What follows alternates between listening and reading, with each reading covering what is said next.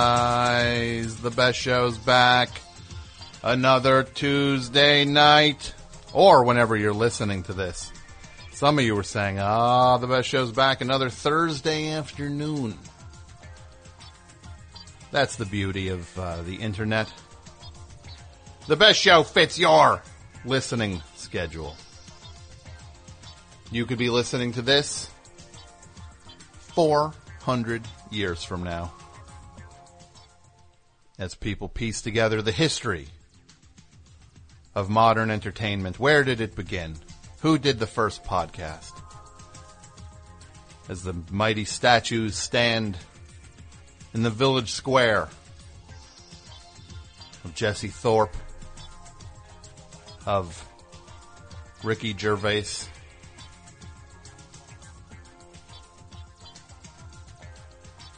of Jimmy Pardo for Never Funny, the Never Funny show. The mighty titans of podcasting, but one statue hovers above them all, and it's a statue of who? Why, it's AP Mike, because he misrepresented history, much like Bob Zmuda did for Andy Kaufman after I pass. AP Mike will rewrite history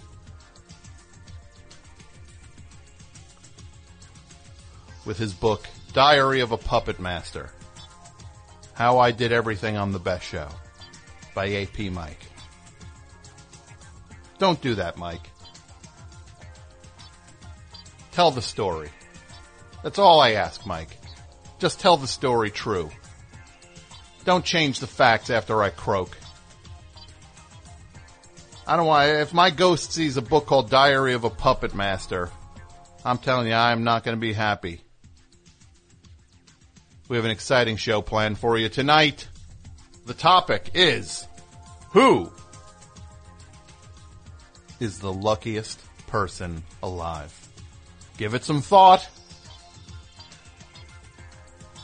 Weigh it over. Run it past your family. When the household votes, someone picks the phone up and calls 201 332 3484 to speak for their household. All kinds of stuff tonight. Going to be a lot of fun. One thing I do want you to know, my friends. Tonight's episode of The Best Show is brought to you. Brought to you by Squarespace. Squarespace is the easiest way to create a beautiful website, blog, or online store for you and your ideas. Squarespace features an elegant interface, beautiful templates, and incredible 24-7 customer service support. Try Squarespace over at squarespace.com and enter offer code BESTSHOW at checkout to get 10% off. That's offer code BESTSHOW over at squarespace.com and receive 10% off. Squarespace, build it beautiful. And now, the best show shall begin.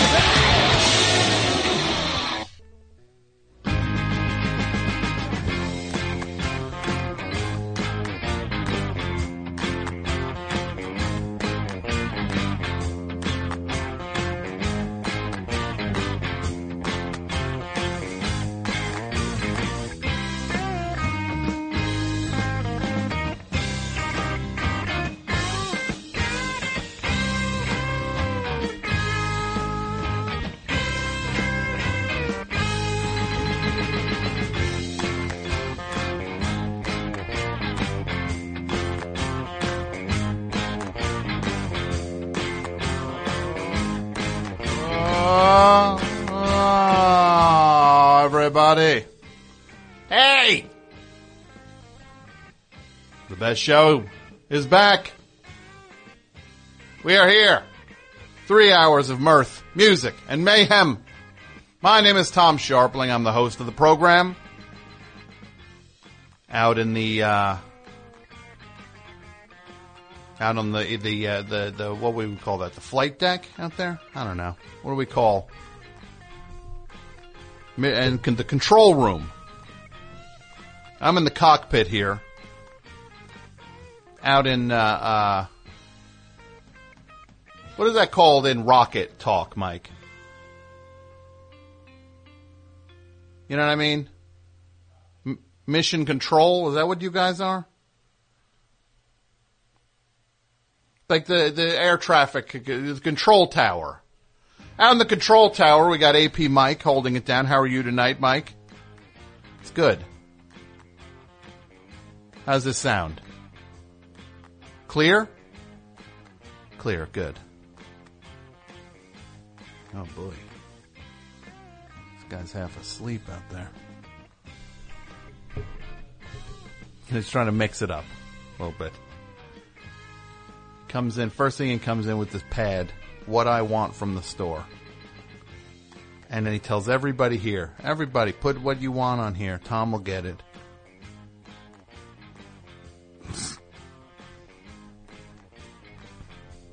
Don't worry, we'll get, uh, get, get plenty. The Coors Light will flow like water. It'll flow like water. It'll be like uh, uh, like a, a, a chocolate wonderfall, but with Coors Light coming out of it, as if we were at Golden Corral. How germy is that thing at Golden? Can you imagine wet liquid chocolate at a buffet with every deranged animal paying eight dollars to eat as much as they want and touch whatever they choose to touch.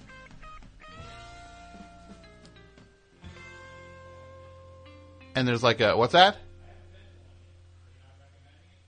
I've never been to one yet. I'm saying that commercial. I mean, I almost uh, uh, barfed all over the place picturing this. Uh, looks like a uh, looks like a like a, a thing like in uh, uh, like a molding clay or something with chocolate. I thought it was a ghost. I thought uh, Patrick Swayze would have his hands all over it.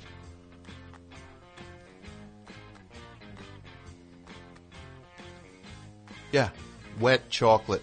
Kids sticking their hands in it. Mmm. At least I can dip some uh, some some uh, uh, marshmallows in it.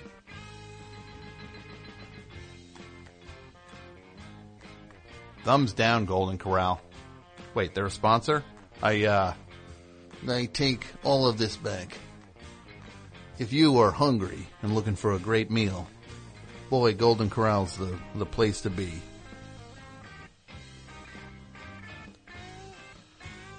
What did we hear music wise? Oh my goodness. We just heard Octagrape from their album Red UFO.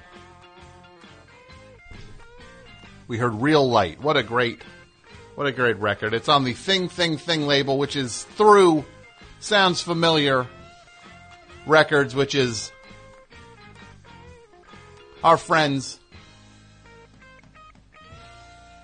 over in the Danielson family and the Danielson uh, uh, uh, Danielson and Danielson family. The best. They're the best.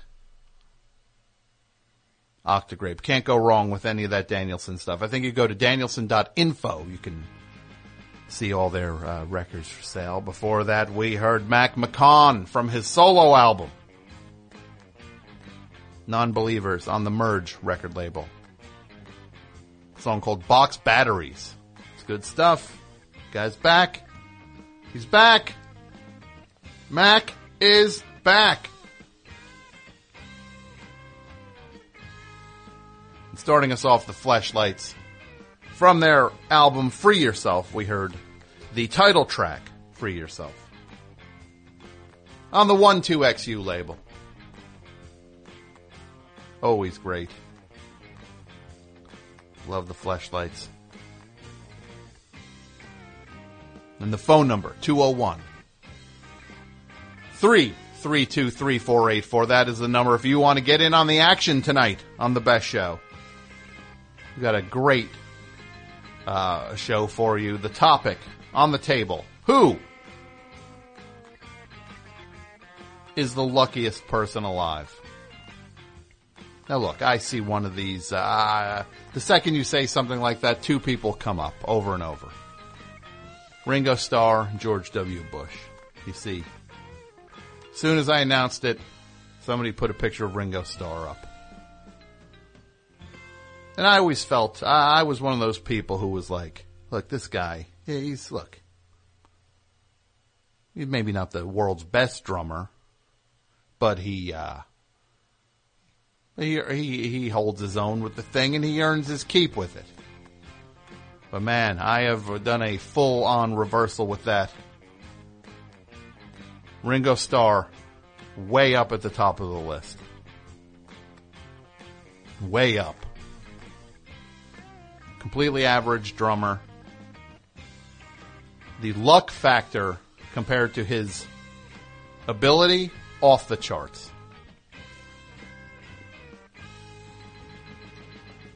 And then when he released that video a few years ago, moaning about having to sign stuff for fans.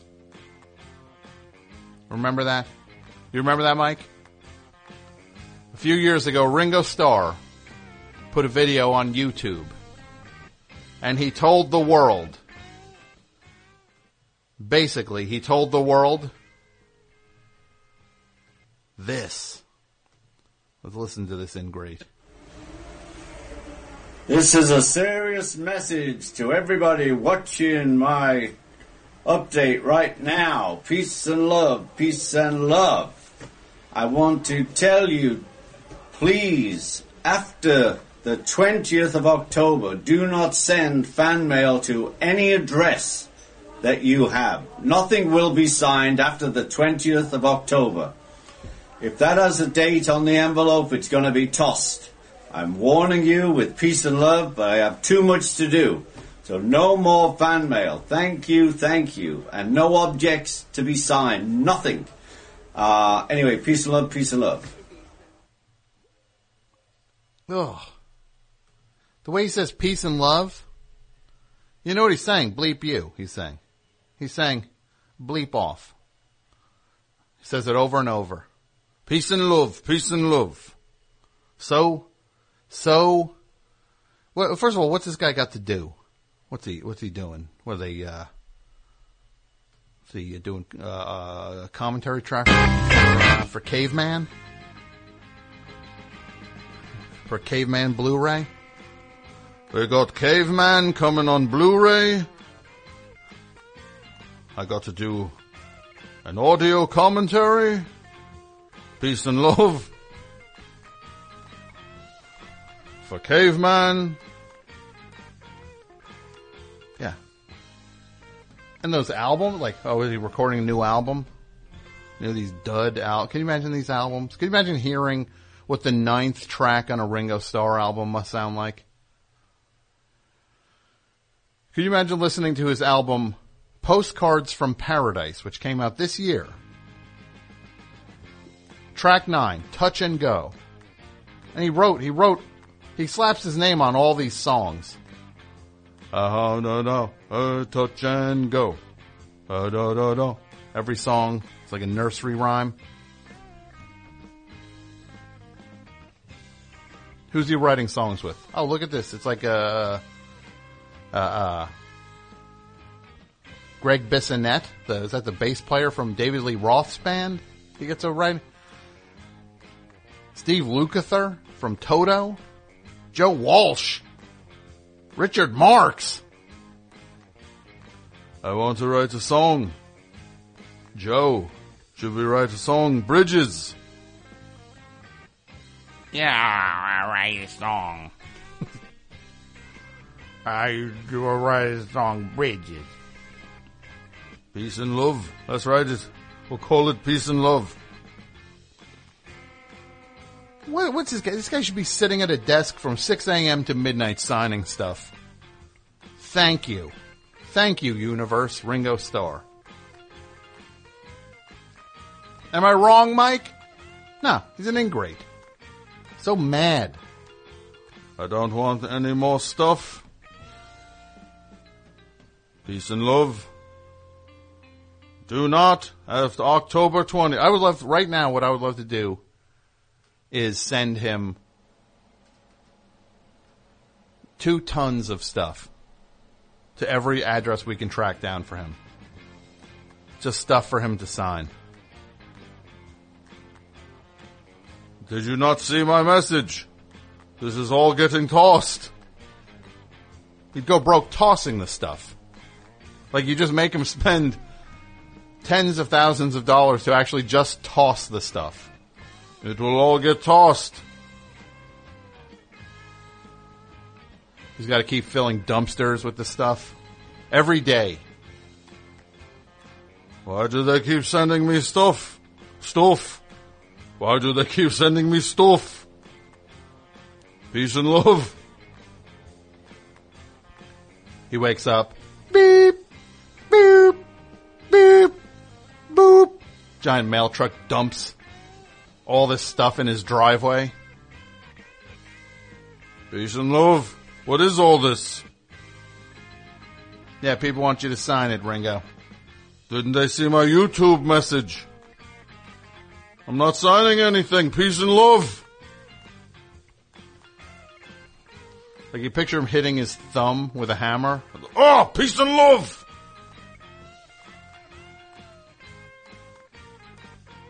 What an ingrate. He should. He will top the. He will be. He will be at the. We're not ranking these people, but you do not have to call with Ringo Starr because he's up there. Peace and love. A bum. He's a bum. Mountains. Mountains of stuff. Why are they sending it? Peace and love.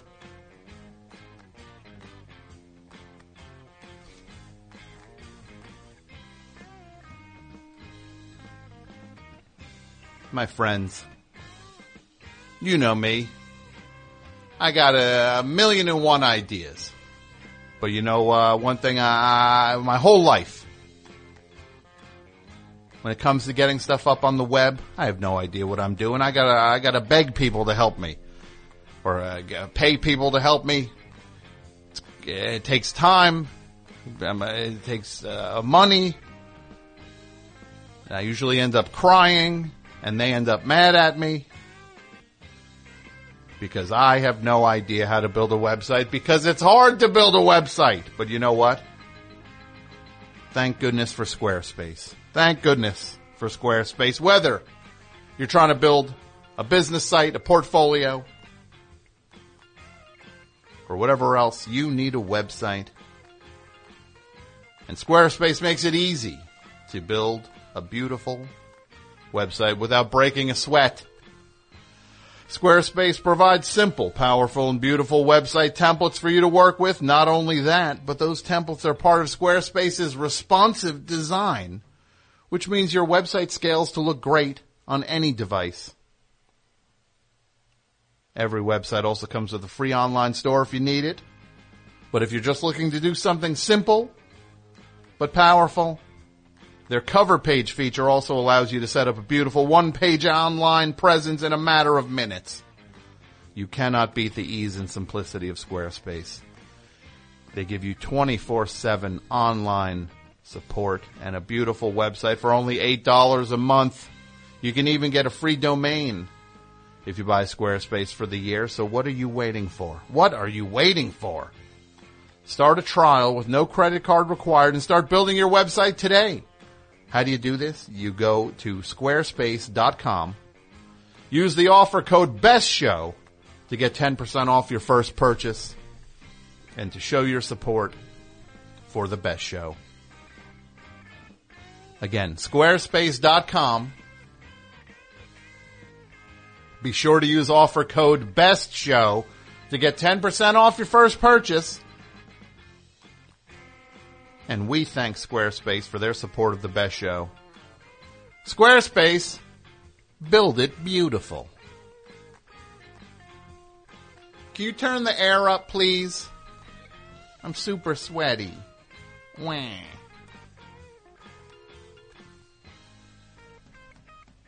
Peace and love. Imagine him in a horror movie. Be- Being chased by uh, Jason. Right? They're hiding. Peace and love. Ringo, can you stop saying peace and love? He can hear us. Peace and love, we got to hide.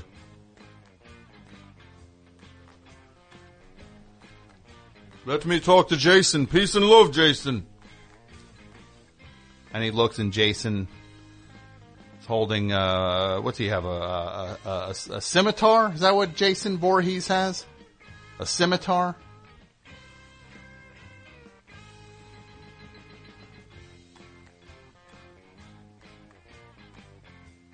I will not sign that scimitar. It is after October 14th. Jason Voorhees, I will not sign that scimitar. I'm going to, we're going to toss it. Peace and love. Thumbs down Ringo. And he's got these Skechers commercials now.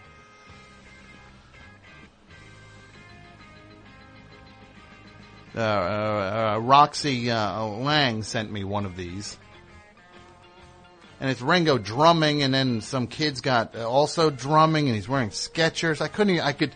It's one of those things where it's like it's super simple, but you almost still can't follow it because it's so stupid. Skechers. Yeah, I think I'm going to buy Skechers. That 78 year old looks so cool in them that I got to get a pair of those on my feet. All right, enough with the Ringo bashing. Even I'm sick of it. I will say this though, and this might be uh, tasteless. I don't know. I would hazard a guess. Look, and I'm not. I'm not wishing anything on anyone.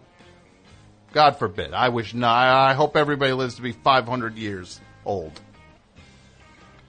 You know, John Lennon uh, died in 1980.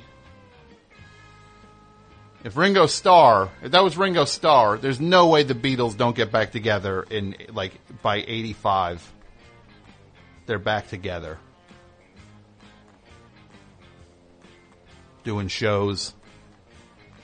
John, Paul, George. And Herb. And they do their tribute to Ringo quick Ringo medley of his children's songs, which eventually gets cut from the set as time goes on. What if we just put a picture of Ringo up after a point?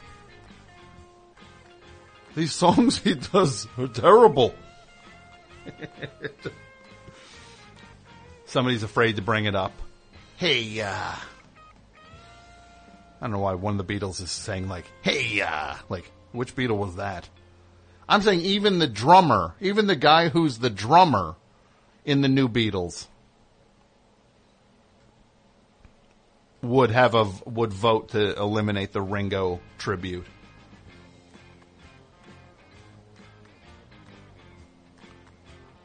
They'd have a, a thing with uh, where it would be like, what if we just play before the show? We play like some footage of Ringo, like show him uh, walking along the water, getting hit by a rock in the Hard Days. Is that what happened? The Hard Days, and a kid throws a rock at him or something. I don't even remember. We'll do that. We'll play Octopus's Garden, Yellow Submarine, any of his other lousy songs. No way they don't get back together. No way it happens. And imagine, first of all, imagine how bad the Beatles in 85 would look with like, with all those looks. Like you got the George Harrison Cloud Nine look where everybody's wearing, uh, shirts like those like uh suddenly everybody's weird. You got Paul McCartney doing his uh press to play look. Got uh George Harrison and his all those blousy shirts that those guys wore. Like the Miami Vice look. Beatles are on stage full Miami Vice gear.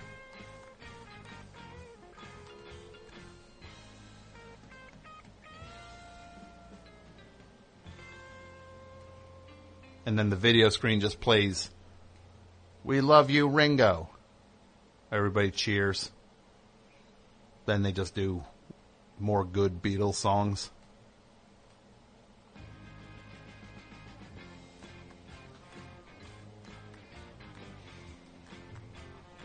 Peace and love. Peace and love. yeah. They'd be decked out. What if Don Henley replaced uh, Ringo? Because around that time there was no Eagles, 85. Don Henley could have slid right in there. Right? Picture him doing, uh, let him sing uh, Octopus's Garden. We got, we got Don Henley.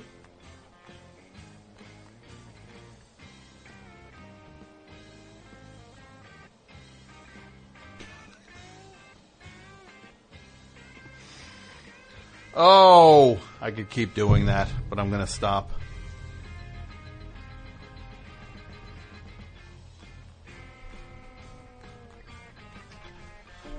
Best show, you're on the air. Hi, what's up? Not a whole lot. Well, who's this? Hey, uh, yeah, uh, I'm a, I'm a singer. Um, my name is, uh, Robert Kirby. I'm a, I'm an older guy, but, uh, I go by the name of Avalanche Bob 33.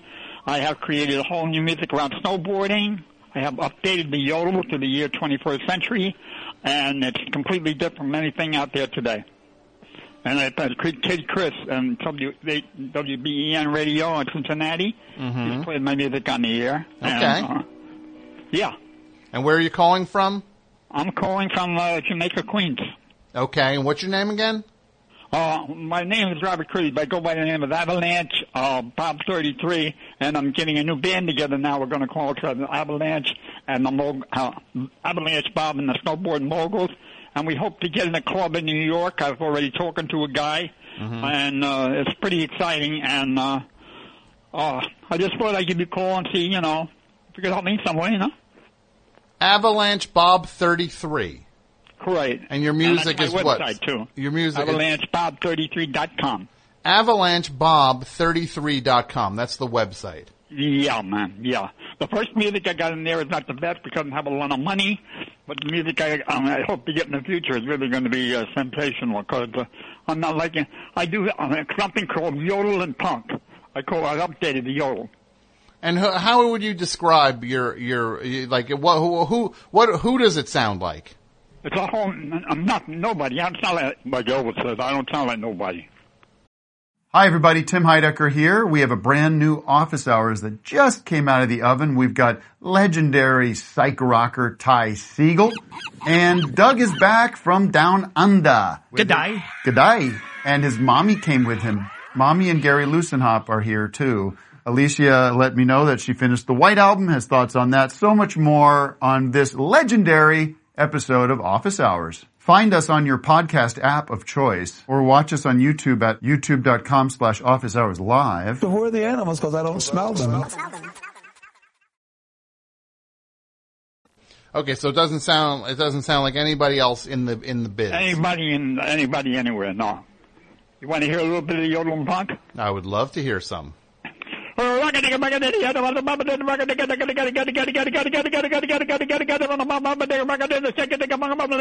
That's Yodel Park, and then the snowboard music is around that. I think one of the one of the snowboard songs go like punk in the snow, punk in the snow, everywhere you go, there punk in the snow, rolling the door around a shotgun roll, everywhere you go, there punk in the snow, People in Chicago, bop in the day, bop, bop in the day, bop. People in Chicago, are you ready up in the day, bop, bop in the day, bop. People in Boston, are you ready up in the day, bop, bop. People in New York City, are you ready up in the day, bop, bop in the day, bop. Like I did the punk, like I did the punk, bop, the day, yeah, punk, and no. That's one of my snowboard songs. Are you a snowboarder, Bob? No, I just love this. Uh, I got this idea. Uh, originally, I wrote the music around skiing. Then the snowboarding came along. I created the whole new music around snowboarding.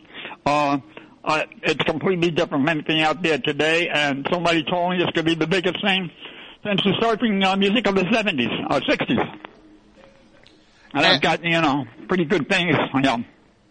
And like, where where have you played, Bob? Like, what what kind of? Where have I played? Uh, I'll tell you, it's a long story. Uh, for a long time, I had to give my music. My sister was sick. I had to take care of her, and uh, I played in different clubs and stuff. I played um, in New York, uh, in different places. Um, I I just did a show a couple of weeks ago in um, uh, Room 53 where I hope to get this music in with my band and a couple of other bands doing snowboard music, and uh, it looks pretty exciting. And uh, the guy really likes me there, and uh, he thought I was terrific. What I did, um, this my manager passed away. His name was Joe Franklin, and uh, Joe uh, got me on Jimmy Kimmel show years back, and I was supposed to go back with Shaun White, the snowboarder, but uh, it never happened because the guy that the show that got me on, and um, Not the Joe uh, Franklin, you, you know, you heard of Joe Franklin? the talk show host. Yeah, that's the guy. He was one hundred thousand behind my music. Yeah. He was your manager. Yeah, he acted like a manager for me. Yeah, and he Okay. supposed- the thing is, before he passed away, I was supposed to sign a major contract, and then he passed away, and uh, I never got to go with the the people I was supposed to go with. Well, Yeah, I would love to hear more of your music, uh, Avalanche great. Bob. yeah, want to hear some more? Well, I mean, I don't know. Uh, do you have is, do you have like full band versions of these things, or are they just Uh, you? no, I'm, I got a new band together now. We're going to start playing, um, start rehearsing next week. But the music I got now is on the AvalancheBob33.com. My Christmas song is on there, Jingle Bell Yodel, Mm-hmm. which WCBS FM played uh, um, a, a couple of years back, and uh, I have my uh, other other snowboard music on there. Yeah. Now, when when CBS FM played it, was it like a part of like was it like a part of the news or like the music? At that time, they were very open. They were playing everything. Uh, Bill Lee, uh, um, Broadway Bill Lee played my played my music, uh, played, my song. They loved it. He loved the song, and uh, I got a lot of reaction. I, I I went back to America as talent. I got on the show, and they ran out of time. So I mean, that's the story. I've got a lot of been close a lot of times, and a lot of things have gone wrong. You know. Well, look, you, all you can do, Bob, is to just you hang in there, you do it, and you love the music, right? You love making the Right, music, right. So you do it for the love of the music. Yeah. Yeah. Well, Yeah. I, look, I, I, when you get when you get some some recordings down, and, and you Yeah. and you got something for me to play, uh, drop me a line, and we'll we'll uh, we'll check it out. Okay, uh, if you want to check out my website and give me a call, you know, uh, 718. Okay, uh, don't give uh, your number. No, don't give your number No, over no, the show. Do don't don't give your No, number over the air. Don't Uh, give your but number. if you want to contact me, it's avalancheBob33.com, and that, uh, and that's my, uh, that's my website, avalancheBob33.com. Or, or my, uh, my website is at robert.cribby at yahoo.com. Okay, so people can check you out, but they go to avalanchebob33.com. Yeah, that, that's where you find my music. And then um, my my uh, my uh, email address is robert.cribby at yahoo.com. Okay. People can check it out. And Bob, I, I, uh, I, I look forward to hearing some of your stuff. Great. Okay, thanks a lot, man. You have a great night. You too, man. Keep rocking. You too.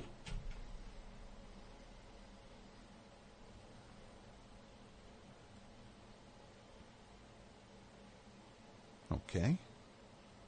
The best show signing off for tonight. We, uh, signing off forever, actually. The purpose of the show has been achieved and there is no further anything to try to accomplish at any point on Earth. So I'm going to drive my car into the Hudson. Uh,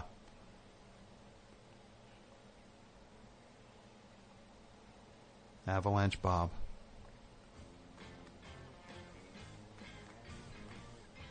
Best show, you're on the air. Hey, Tom, this is Goodrich from Chicago. Who's that now? Uh, Goodrich from Chicago. Goodrich from Chicago. What's up, Goodrich? How are you going to Yeah. follow that call? Uh, I couldn't hear what was going on, so I'm not sure. Well, you just do your thing, my friend. Just do your thing. Okay, well, I I was calling because uh, I had an, a run-in with Merle Allin on the internet Okay. uh, from the Murder Junkies. no, I uh, I know Merle Allin, brother of Gigi Allin. Absolutely. How did you? What So What I- did you do? You, this is probably your fault, right? If you're honest. Sure, I, I guess sort of. Not really. What were you doing? Uh, Teasing him? no, I didn't even know he was an internet-able man. Uh, he found me, kind of. Look, if Avalanche Bob is on the internet, at, uh, you got to figure everyone is. That's true. Um, no, I wrote I wrote this uh, sort of you know the Smoking Gun website It has like a roadie like sorry the like, tour rider. You know they get published Sure. like uh, you know Van Halen's tour rider from '84 or whatever. oh yes, yes, I got you. Yeah. So I thought I write comedy for for websites, and I thought it would be funny to parody that like a G.G. Allin tour rider. Uh, that was very much made up, obviously. Mm-hmm. So I posted it, and I didn't think a lot of it. You know, people liked it, and then I checked back a couple days later, and Merle Allin had found it Mm-hmm. And shared it with his. He's on Facebook, and he shared it with the greater G.G. Allin fan community, and they were very mad at me Okay. be- because apparently I put the wrong uh, drummer uh, with the time frame that I claimed it was on. Apparently, P.P. Duvall wasn't a part of the G.G. Allin's band until after he uh, passed on. Okay. So you you you got the lineup wrong. Uh, yeah, I guess so. So Merle, in all caps, told uh, said that I was an idiot, that that was never true, that they were the punkest band ever, and they would never have a writer, and uh, I was a liar. Well, he's not Which wrong. You were lying. Technically true, but it was very obviously a joke, and uh, everyone was very mad. I didn't respect a man who throws who threw poo uh, on stage. So Hey, it's true. It's what he did. Merle didn't. No, Merle didn't, but they were mad about Gigi. I was disrespecting him. Look, you went online. I'm with Merle on this one. Yeah, I'm with Merle on this one. Uh, what's your name again? Gilgamesh? What's your name? Close. It's Goodrich. Goodrich. Okay, Goodrich. Gail Goodrich? Are you related to Gail Goodrich? Uh, I am not. Goodrich is actually my first name. Okay. Do you know who Gail Goodrich is? I do because uh, people ask me that a lot. Yeah. Well, I'll tell you one thing. I don't know Gail Goodrich. What did what did that dude say that time in that debate? I can't even remember. Remember when that guy was debating uh, that? Remember that one guy who that one guy who looked like uh, a ventriloquist dummy who was vice president. What was his name again? Remember that guy? He, I mean, he looked like he. I mean, he really looked like he looked like Rudy from that Funhouse uh, pinball machine. What was his name again? Remember? Is that Dan Quayle? Dan Quayle, yes. I thought it was like Rudy from Fun. Like, there's no way they didn't mo- either. Either they modeled Rudy from Funhouse on Dan Quayle, or Dan Quayle was modeled after Rudy from Funhouse. I'm not sure which one came first, the Funhouse pinball machine or Dan Quayle's Inception. Um, but he, uh, yeah, and remember there was that that old man who uh, who was uh, uh, d- debating him, and he was just like, "I saw JFK, and you, my friend, are nothing like like you're not fit to wear to like." What did he say to carry his jock or something like that? Something like wear his trousers. I don't know. What did it, did he say? Carry his jock, Mike, in the debate? Was he just like you, sir, are not fit to carry JFK's jock? man, can't remember what that dude's name was. But he was just like, I knew John F. Kennedy, and you, sir, are not fit to carry his jock. That's when politics were good. You know what I mean? Absolutely. All right, my friend. Take the hit. Apologize to G to Merle and to Okay. uh what was his name? Pino Palladino? Who who did you insult? Uh, PP Duvall. PP Duvall. This is what I would say. You write an open letter to the Gigi Allin fanhood community and you apologize. You say, I was being uh, uh, parodic. I was looking to uh, uh, do something fun and, and I failed miserably. I apologize for misrepresenting the lineup of the murder junkies. Um, please, if you can find it in your hearts to forgive me, I beg of you. Okay? Okay, I will. Best show, you're on the air. Uh, hello? Uh, yes, hi. Um, hi, Tom. This is Martin from Queens. Martin from Queens. What's up, Martin? Uh, I just, I had a, sorry, I'm nervous. I had one for the topic that comes with a celebrity encounter, Okay. uh, which is that at my work, I had to film Brad Garrett, and, uh, he, he, like, he roasted me the entire time. I never met him before. And what's your name but, uh, again? Uh, Martin. Hey there, Martin. Hey. Hey, Martin. Yes. You think you're smart. This guy's a total idiot. He's on the set. You think you're smart. He's totally stupid. Right? Yeah. Hey there, Raymond. Yeah. That guy. Uh, yeah. You know how tall he is? He's eight eight. Brad Garrett. he is huge. Yeah. Uh, I don't know Uh, what the problem is. I don't know why this guy's not doing what I tell him. He's a total moron. I'm gonna go sit down in my oversized chair, and hopefully he can get everything fixed so we can go forward and film. What did he say to you? What? How did he roast you? uh, I mean, I, I'm not going to say everything because I could go on for a long time, but And this is the first- allegedly also. I don't know if you got some axe to grind with Brad Garrett. Maybe you sent him some stuff to sign and he didn't sign it. He tossed it. Maybe he tossed it. Did he do uh, an online uh, announcement a la Ringo Starr? not, This is not Brad that I'm aware of. My name is Brad Garrett. It's a very important message. After an email postmarked October 20th, it's gonna get tossed. I won't sign anything. Peace and love. Uh, yeah, the first thing he said, I don't think it was malicious. It was literally like, if you looked at the video and you watched it back, half of it would just be him talking to someone off camera, because he just started calling me Marty. But the first thing he said, he shook my hand and then asked what the matter was, and if the rabbi took a swipe at my face, which I thought was a little mean spirited because I I got facial scars that I just Oh, you have. do? Yeah, That's like- terrible then. I'm sorry. I didn't I wasn't laughing at I was laughing because No, it was no, a no. zinger, but he's actually making fun of scars on your face? Well, I don't know. I I didn't think about that until I told my friend, and he was like, "He was a jerk." He was. That's not And I was cool. like, Allegedly. And then then he just kept doing other stuff that I don't really care about. Like he made a dirty joke, and I didn't Let me tell you laugh. something here, Raymond. What's your, did he call you Raymond? Uh, he did a Ray Romano impression, and I started laughing. And then he said, "You like that one, Marty?" And you then, like that uh, one, buddy. Let me tell you something, Raymond. That show, that show, it's a hate, that is a hate filled show. It's people screeching and screaming at each other. That show is like, that show is like the end of, of America when you see just like family members betraying family members just, and they just screeching at each other. Like, it's like, it's like a cage of, uh, of, of, of like zoo animals.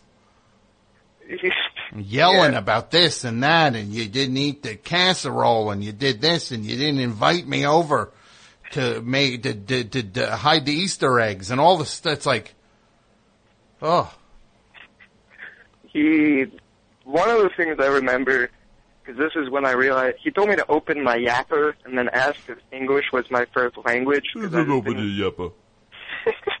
Let's open your I- yapper, Marty. when I did, uh, because he, you know, he he he asked if he could see my comic book collection, and then asked if I had Green Lantern, and I didn't know what to say because I was after he told me to open my mouth, so I just said, "No, I don't have that one," and then he pretended to fall asleep. you mean he's saying it as if you were like a nerd?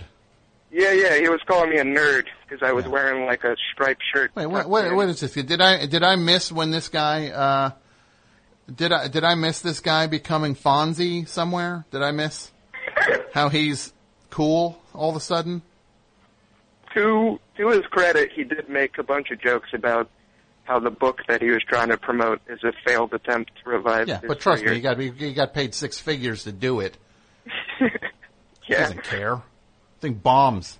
The only people who should be offended by that are the people who bought it in trees, right? Yeah. Trees, Uh, trees, right? Just think of it. Think of all the trees that died so that they could. Think of a mighty tree growing, and then it, it gets cut down so that it can get turned into a Brad Garrett book. think of that. A tree, the most beautiful thing on the planet, and then ne- next thing you turn around and it's it's sitting uh, out, outside of a Barnes and Noble for five dollars, uh, where outside the Barnes and Noble where they put it, so they don't care if you steal it outside there. They'd rather they put that stuff out there so you don't steal the good stuff inside. They try to get the get the criminals to get their jollies by boosting stuff off the cart outside the place. Yeah. Oh, there's my Uh, book. My book. It's five dollars. All right, my friend. All right. I'm thank you. sorry, Marty. Oh, it's no problem. I don't want to come off as mopey. I just, I, at first I thought it was funny, and then. No, I like you. when I like talk- you. I like you, Marty. I like you. Oh, thank you. Have a great evening. Best show. You're on the air. Hey Tom, this is Eric in Philly. Eric in Philly. What part of Philly are you in, Eric? Uh, University City, What's that? uh, the campus area with uh, UPenn and Drexel University in West Philly. Is that the, when I was walking around Philly once and then ended up in a museum there? Was that? Most and, likely, and it was yes. one of the worst museums I've ever been to in my life. It was like it had like armor. It was like looking at suits of armor or something. That sounds That makes fairly sense. accurate, and that sounds like something my school has probably done at some point. So yes. hmm So what can I do for you, young man? Uh, I have one for the topic. Yeah, the topic being who's the luckiest person alive, and the hashtag over at Twitter is luckiest person alive. What do you got, buddy? Uh, I think this is a solid one, but I'm not sure if it'll be the best. Uh, Seth MacFarlane. Yeah, that guy is pretty. Uh, well, look, he's. I'm going to say this. He look, he's clearly talented. Oh, I, I was Just- talking to somebody about this today. He's Mhm. definitely a, a decent gag writer. He can draw. He can draw pictures, right? Yeah. He can do four voices. Yeah. Twenty times. Dog voice. Guy voice, right? Like uh, newscaster voice. Yep. Like, I, I look, I, I- he's not for me. I don't think he's he's uh, he comes anywhere near on this because that dumb show makes a lot of people happy. Well, I think it's not necessarily that show. It's just the fact that he keeps getting opportunities to make shows, Yeah, and he's only really had one, maybe one and a half, depending on who you talk to. I watched uh, I watched his movie. I watched his movie on on uh, on uh, t- uh, the TV the other day. Uh, a million uh, ways to die in the West. Did you see that? I didn't, but I, I've been sort of enthralled by him too because I've noticed that all his live action projects and the posters for them use the exact same font. Yeah, he looks uncomfortable. he looks he looks very he just to me I don't want to see that guy on camera. He looks so uncomfortable. And you see him just thinking about being on camera. You know what I mean? Yeah. Like he looks like he looks like a uh, like a Purple Rose of Cairo guy climbed out of a, a old timey black and white movie into the real world. Like he's like in black and white. That guy. You know what I mean? Yeah, and yeah, he he seems like the dude who gets who's just like he's the equivalent of the YouTube like the comment that you see frequently show up in YouTube videos that say like why wasn't music back like this today? Well, he's Like, got his album like- where he does his, uh, he does like his Sinatra. He loves standards. He loves Yeah. singing those standards. But it's not, and it's not even like, oh yeah, fuck you for liking. Hey. Oh, I apologize. I apologize. Goodbye, you creep. You creep. Nah, that guy made me pro Seth MacFarlane. What, what a d- d- dimwit. What a dimwit. Guy can't control his mouth. What is what, what do we do with these people? We run a clean ship here. Guy got worked up. Got worked up, you doofus. You dunce. Does not the people of Philly take uh, take it on the chin tonight? That's that's you. That's what's representing you. That clod. I will say this about Seth MacFarlane. Yes, he looks like he climbed out of a uh, out of like Purple Rose of Cairo, walked out of a silent movie. He uh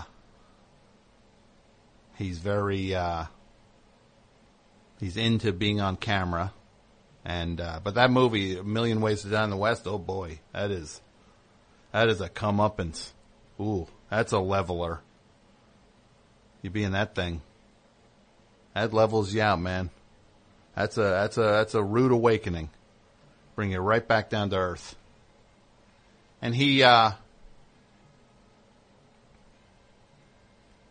and he's got this Ted Ted, which people know it's this. I'm sure that uh, it's a toilet mouth uh, uh, stuffed animal uh, bear named Ted, and he runs around cursing with uh, uh, Mark Wahlberg, and they got Ted Two coming out, which is going to be a big summer blockbuster. And there's a thing in the trailer where it's got uh, Tom Brady where if you know this guy Tom Brady, he's the guy he got caught. Uh, he's like a football. He's a what is he like a gambler? Is that what he is? What is he? Is, a, is he a bookie? Tom Brady. I know he's got some association with football. Is he like Jimmy the Greek or something? Some sort of gambler. I think he's a, like a game fixer or something. I'm not exactly sure who he is. He uh, so he's in that thing, and I've heard that's why he got suspended actually by the NFL was because he's in TED two. They actually tacked two games onto the suspension. He was going to get suspended for two games, and they said they tacked two more on because uh, Roger Goodell uh, got a got a sneak peek at TED two. Oh, can you imagine Roger Goodell, that guy? Guy looks like he looks. You know, he looks like he looks like that like that training dummy that they like. That like you can like learn karate. It's like flesh colored. It's like the upper half of a guy, is what he looks like. That's what Roger Goodell looks like. I love when he did that one press conference talking all about the NFL falling apart, and then he was like, and he like he talked for like five minutes, and then he was just like, he thought he skated, like he thought he was like done, and then like, but then reporters started asking him questions, and then he was like, he he he all but went humana humana hum, like he that's like. He should have just done that, and it would have been quicker if he would have just went humana humana humana. Hi. Or if he would like would have been like ooh ooh, and like like escort like walked out of out of the room backwards. He uh yeah, somebody just said on the Friends of Tom chat that Roger Goodell is maybe the luckiest person alive. That's that's a good one. That guy is way up there. Luckiest person. Like this, this guy, it's not like he, what does it take to be commissioner of football? Like what, what does that take? Yeah, let's make sure the, uh, let's make sure these games are on Sundays. Like what, what do you have to do?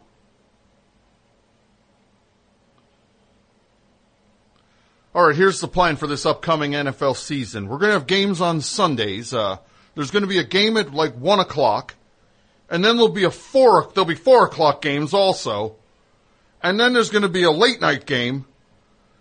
And let's make sure we got a game on Monday, on Monday night. Th- thanks, Commissioner Goodell. You really, thanks for taking the reins on another season. That guy. He really looks like one of those training dummies. The flesh colored ones that you just learn how to like do uh, karate kicks against.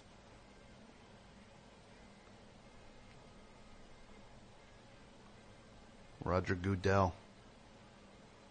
Yeah, who's the commissioner of this show? Mike, uh, Wes said that. Who's the Friends of Tom commissioner? We got to put a commissioner on in charge of this show. I'll tell you this. AP Mike's doing a stellar job tonight. This guy's running these phones. We, it's been all dudes, but these guys are, uh, except for the the one guy, but they're all on point and they're all they're all funny and everybody's been good. I tip my hat to you, Mike. Say anything to get this guy to wake up. Oh, it's like a pile of laundry out there. What's that? He's got laundry in his car. Okay. There we go. Well, that helped. Shows, now the show's soaring with that. Best show, you're on the air. Hi, how are you doing? I'm doing alright. Who's this? Uh, this is John. I'm calling from the Boston area. From the Boston area. Yeah. What's up, John?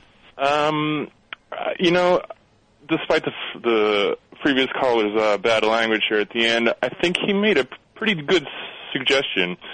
Um, and I would su- I would say that the reason why number one is because uh, Seth MacFarlane is very lucky to be alive today. He's he's made it very well known that um, that he was you know, notoriously hungover on 9/11 and uh, missed the flight um, whichever flight, in '93 or maybe. Anyway, he was supposed to be one of the uh, planes that went into the towers, and uh, I'd say that's pretty lucky. No, that is look. That's lucky in the purest, uh, like, uh, uh, in the karmic sense. Yes, that's extremely lucky.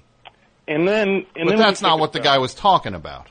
Well, no, but I was surprised that he didn't get around to that. so I had to call up and say there's that. And then, you know, I think him having his Family Guy work justified by teaming up with Mark Wahlberg, and then as a result, as a result of that, being a host of the Oscar. I mean, weren't you kind of surprised when that happened? Weren't you like, wait, this guy is representing entertainment Yeah, at this moment? Who cares? Who cares? Look, the guy, the guy. Look, it's not for me. I, I like Family Guy. I, I actually Okay. stand by. Well, goodbye then. Okay. I don't. Stands by Family Guy. Well, go stand by it. You're off this show. Best show. You're on the air. Hello, Tom.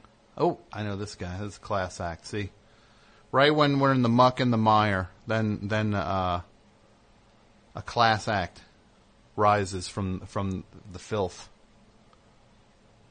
And uh, this is a, a guy from from the south. Now I know a lot of you people, you put the south down, but this guy will tell. This guy will be the first one to tell you. First of all, and you write this down. The south is going to rise again, right? Not not in that way. No, no, just in In Oh, a in a in a in a more in a gentler. in a gentler way. Yes, a Yeah. gentler way. Rising just like the way a cake rises, right? Or a souffle. or a souffle, like lighter and, and friendlier. Yes. Yeah. And this guy, his name is Jason. He's from uh, the proud state of Alabama, the What state in the union? Do you know? What state? The heart of Dixie, The heart of Dixie. the Yellowhammer State. Okay. I'll take your word for it. That's a bird.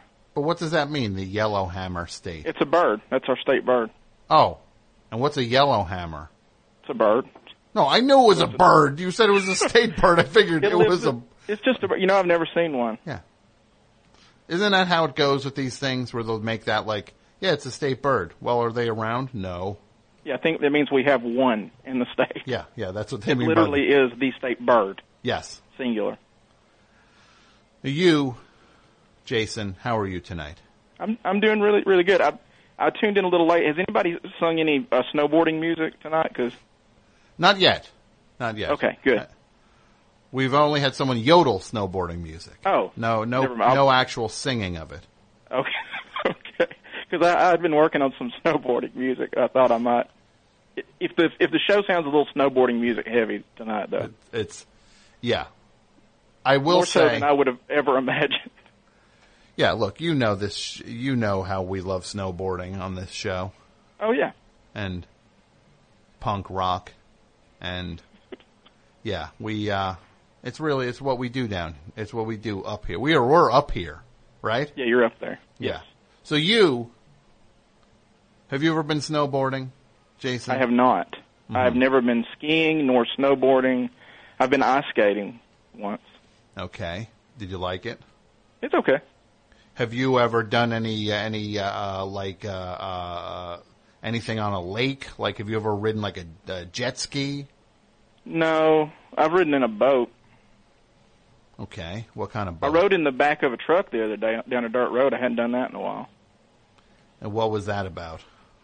Uh, I was out in the forest with my wife and my father-in-law, and there's a dirt road, and he was in it. And we had to take a truck down there because the road was atrocious. And I decided I wanted to get back to my redneck ways. Yeah. So I got in the back of the truck and. and How soon did you regret that? I enjoyed every minute of it. Okay. It was a beautiful day, and I, well, the only time that was bad is when we met another truck and I got a face full of uh, dust. Okay. I just thought you might get more jostled than you thought you would have. Like one of those things where you're just like, it's harder, but it's more fun when you're a kid back here. Yeah, I had. I think I'd, I'd sufficiently prepared myself for the jostling I was going to get. Okay, good, good. As long as you Yeah. were ready to get. I was ready for the jostling. Okay. And then you called this show, and you got ready for the the Jocelyn that you for get here. jostling. Yeah, The Scharpling jostling. the verbal Jocelyn. right. So you, young man, Yes, sir. how are things in Alabama? You've They're got- very good. You've, it's only uh, nine months until college football starts back up, and I'm sure A, a coworker of mine reminded us that we were at the halfway point. the halfway point Yes. at when Coach Nick Saban puts he on emerges from his cocoon. yes, he puts on his visor. Will he wear a visor? Is he one of the what's he wear? What's his trademark thing? He um What's he have a, just that a tattoo that- on his a face? look of grim determination. okay, so that's his whole thing. He has a good head of hair. That guy, Yeah, decent. like For his age. like uh like like kind of like you could like where you could like uh uh like crack walnuts on it. Like no, it's that? got a little more. It looks like it's got a little more give to it. Okay, no, it's not. It's not like Ditka. It's not plastered. Okay, you know the he look like a big. Doesn't, he doesn't look like a big boy out in Okay. front of a. yeah, yeah, where you could, where just like off the the cow lick, you could actually pop uh, a beer open Right. off of his head. So yeah, so you have that, but now we have all this summer. To, uh, what what's a summer like in Alabama? Uh, the nights are good usually. Mm-hmm. The it, it gets it gets hot and humid. Yeah, It's already getting uncomfortably warm for me some during the day now, but the nights are nice. you ever listen to that song "Southern Nights," like by Glen Campbell? Yeah, I haven't heard it in years. What? It just doesn't automatically play. No, they don't have loudspeakers. when when night comes. What if it was like some horrible Twilight Zone thing? Dusk settles, and all of a sudden you just hear all night until the sun comes back up. So, the song "Southern Nights."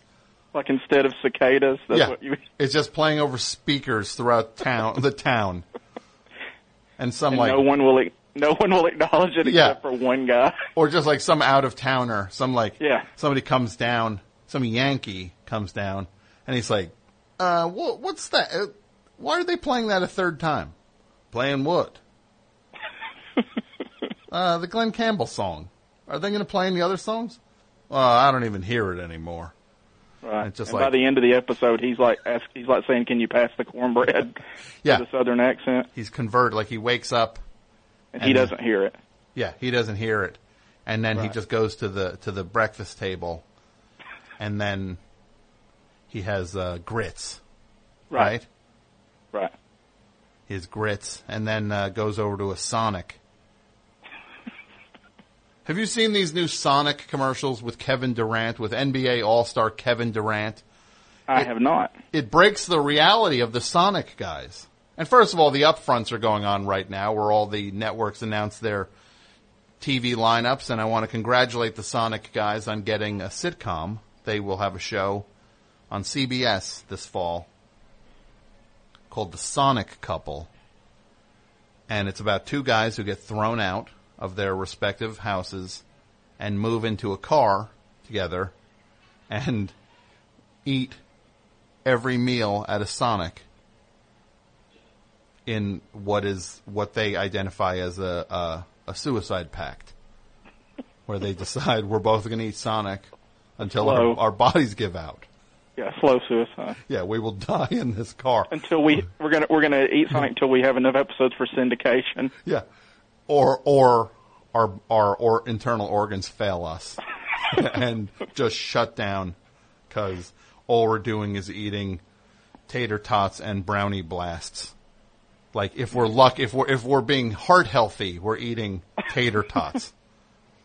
and the, but they're in this commercial because it's these the, the two Sonic guys, and then Kevin Durant is in the car with them in the back. And then, get this, they go out of the gym with, with they go out of the car into a gym with them. And they're just like, they like bet him to like drink one of his Kevin Durant slush things. Like, can you imagine those slush things where it's just like, have you had one of those slush? No, not not since I was a child. Yeah, like I couldn't have a. Vile. What's the what's the chain convenience store down there? What what what's the dominant uh, chain convenience store? We have a lot of. I mean, you know, we, we have a lot of them. The one on my end of town that would kind of fill the niche of a Wawa would be the Kangaroo. Kangaroo, and are they Kangaroo. kangaroos all over the place? There are a few. I mean, no- there's no no one has the dominant. We we're not we're not like a one chain region. Mm-hmm. So are, well there are no 7-Elevens down there, though. Not that I've ever seen. I've never run into a 7-Eleven. Have you been in a 7-Eleven? I don't think so. Oh, I've been in a Wawa, but never been in a Wawa. I'm telling you, man, 7-Eleven. They run a tight ship in there, man. Tight ship. You'd, you'd like it. You'd respect. You'd go in there and you'd say to the guy behind the counter, "I don't like you, but I sure as hell respect you." Right. And then you'd buy a sl- a Slurpee. Like, yeah. So I could not imagine having a Slurpee as an adult. I would have a headache. Uh, it wouldn't be like, oh, you got brain freeze. It's like, no, I have a headache. Like, no, this is going to last all afternoon. Let me ask you this: With the Slurpee, did you get to put your own syrup in the Slurpee? No, they they do that for us. We had we had a thing called uh, slush pups, Mm-hmm. and you got to put your own syrup in it, which is which is a terrible idea to let children Yeah, control put the their own syrup. yeah the distribution of ice to syrup. Kind of not. I did this to myself, and it was it was it was terrible. I could only imagine that you. No kid has ever gone like, I think I'm going to go a little light on the uh, syrup on this. It's like no, every kid p- pours the thing on, and then they end up just nauseous because they basically just drank uh, antifreeze. Yeah, you just pumped till your hand got tired, Yeah, basically. yeah, or there was nothing left in the Right. in the in the in the pump. Whichever came first. Now, Jason, you did not call to talk about this. What, what, what what's on your not. I- mind? what's on I your do. mind? I do have something very quickly for the topic, and then I had a question I wanted to ask you. Sure. Um, are you there? Luckiest person alive. Yeah, and I and I think that by function of their luckiness, we're never going to know the identity of the person Mm-hmm. who's the actual luckiest person alive. Because I think out there somewhere there's a guy, and it would be a guy who was like in entertainment, and he was a complete creep, right? Yeah. Total creep, and he got he's st- he's young enough to still be alive, but he was old enough that he got out right before everybody kind of knew everybody's business. Right before you know social media and Okay. stuff like that. I'm you know what I with mean? you. So whoever that guy is, like he hit that sweet spot of being a complete monster, Mm-hmm. but like getting out while he was still beloved, Before he could get kind of like caught. Yeah, and and and publicly shamed. Yeah, he's like probably outlived all his accusers, Mm-hmm. and somewhere he's just Well, who's Still- that in the background? This is a new element to to a, a Jason call. Who's that barking? oh, that's Peppy. Peppy. Yeah, Peppy. What kind of dog is Peppy? He he's half uh, Shih Tzu and half uh, poodle, and he's completely useless and wonderful.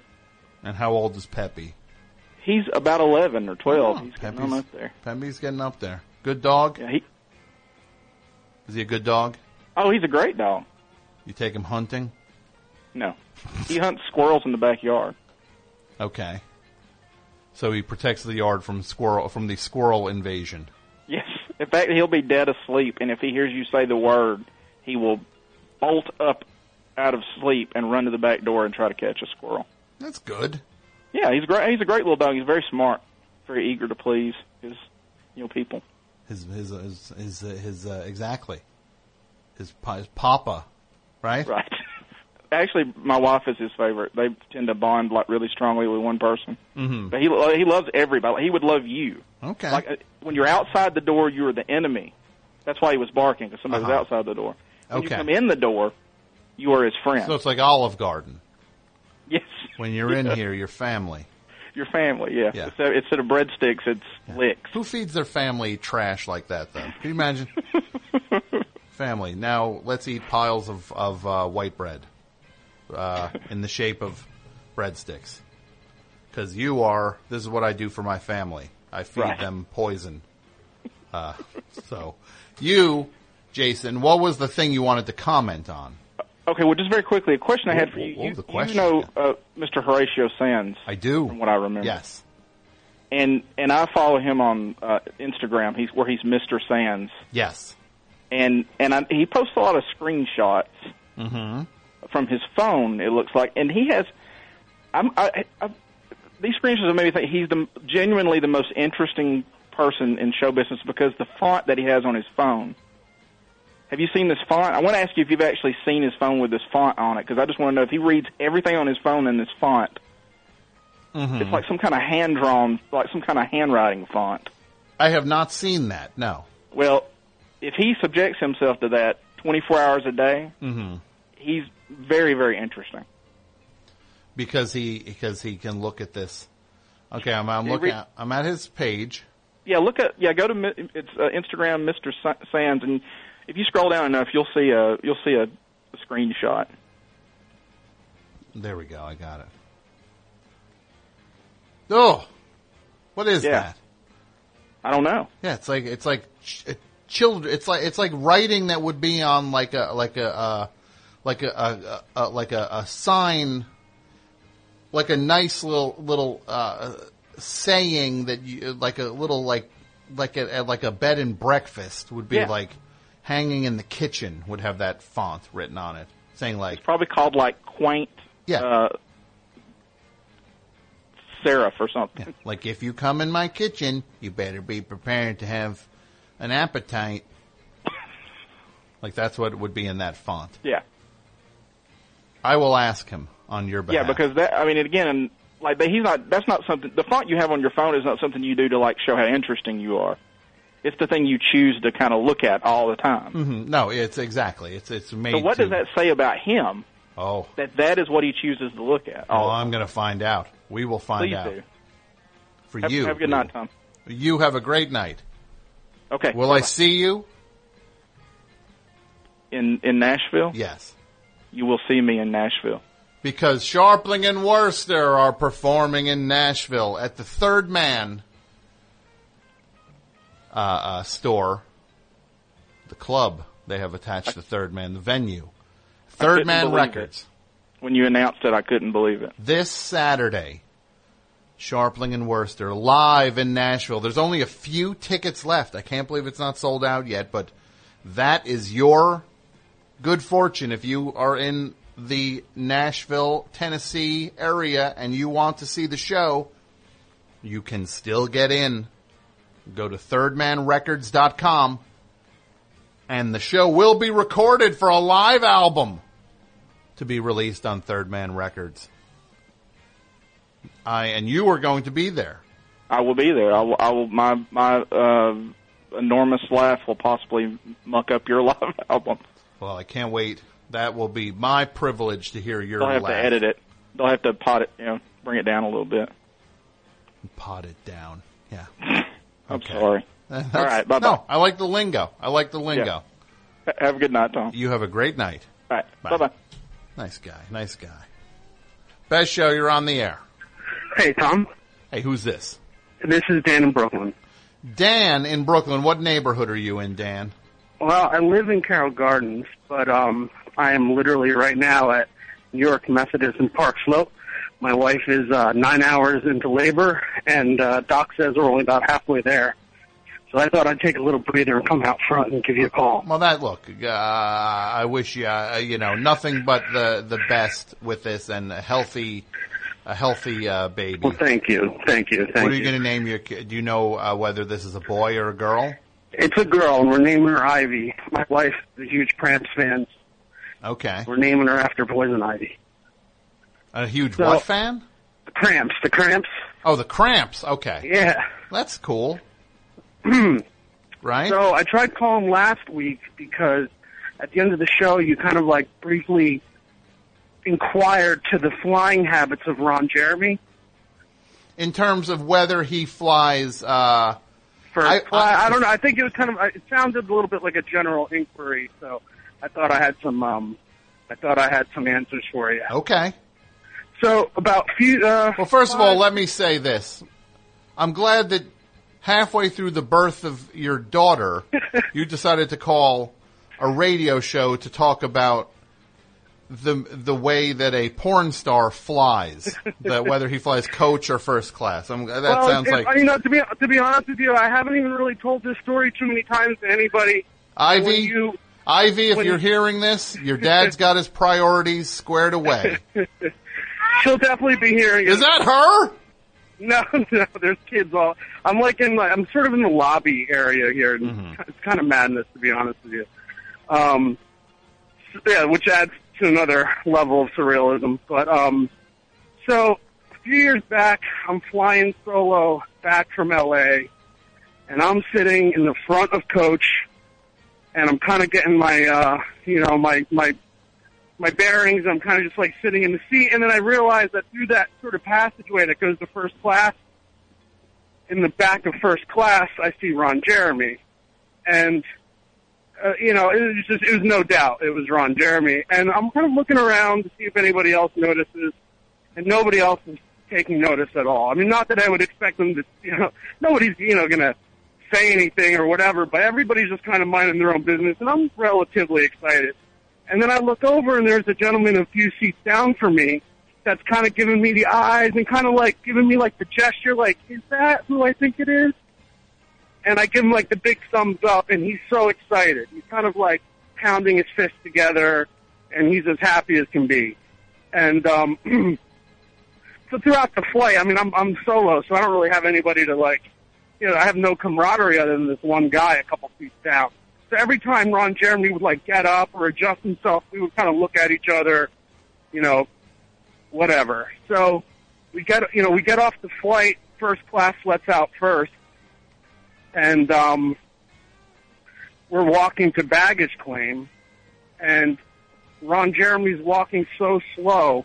Me and this guy kind of like catch up to him a little bit. Now this just just this is a guy you don't know. No, I don't know this guy at all. But once we got off the plane together, I kind of said what's up to him because for the, you know, five six hour flight, Mm-hmm. we're kind of giving each other the look the whole time, like you know, like yeah, I know, you know, kind of thing. You know. What's the look saying? Hey, are you uh, a degenerate like me? Yeah. yeah, I guess. Yeah, I guess. So you know, so we get off the flight, and I'm walking with this guy I don't know. We're just making small talk, and Ron Jeremy's now maybe like you know twenty, thirty feet in front of us, and there's a woman, kind of like a typical blonde, pretty woman, now walking towards us. She was either a flight attendant or someone that worked at the airport. I don't really remember, but as she passed, Ron Jeremy did the most like typical like look back, just stare straight at her butt kind of thing. And the guy allegedly. starts- Allegedly. the guy that I'm with just starts like jumping up in the air, like screaming, like, "I knew it! He still got it! He still got it!" And now I'm just kind of like embarrassed, like trying to basically power walk away from this entire situation. I love it. You know what? You earned it. You you you deserved to be embarrassed because you you saw another uh, fellow uh, pervert on the plane, right? And the two of you exchanged some some sort of uh, some sort of low vibe with each other. You picked up on it, Right, right, right? So, right. Which I So- call, which is something is called scumdar, right?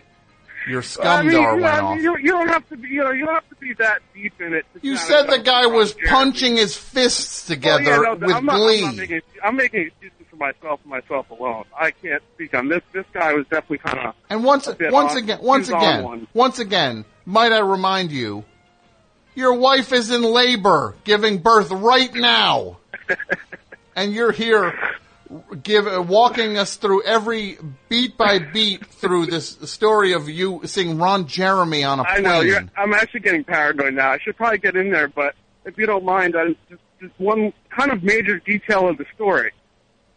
So we get down to the baggage claim, and I get my baggage, and I'm leaving. And now I think once again I'm free of this whole situation. And I, I exit the terminal, and Ron Jeremy's still there. And I'm like, how is this guy still here? He left the plane way before me. Like I waited way longer for my luggage. Like all this. So I'm standing on the on the like kind of like where you get picked up in front of the terminal, and he's now like 50 feet away. Yeah. And I'm like, oh man, Ron Jeremy flies pretty light. All he has for luggage is a small purple, like kind of like a Jan Sport sized backpack. So just while I'm waiting for my cab, I was just like, out, out of boredom, whatever. I just walked back over towards them, and it's a Barney backpack, like Barney the elephant backpack. That's all he had for luggage. I swear to God. Barney the elephant. Well, first of all, Barney's not an elephant. Or not the elephant, the dinosaur. That's Dinosaur. Come on. Get your head in there. You're you're about to be a dad, and you're you don't even know Barney's a dinosaur. You, my friend, I'm going to write all this whole thing off to you being a little little overwhelmed by this uh, by all of this event. You're having. Why don't you go ask if you get a uh, uh, go to the the nurse's station, ask say uh, I need a calm down pill. See what they see if they give you something. Calm I'll you down. see what I can get. You're coming unhinged. All right. Thank you. Best seriously, all the best to you. Thank you. Oh my goodness. Unbelievable. You think you've you think you've heard it all. Then a guy like that enters the picture. He makes the Avalanche Bob seem uh, uh, seem uh, uh, s- seem like a, a, a solid citizen. And look, uh, Avalanche Bob might be a solid. I don't know. I don't know that guy.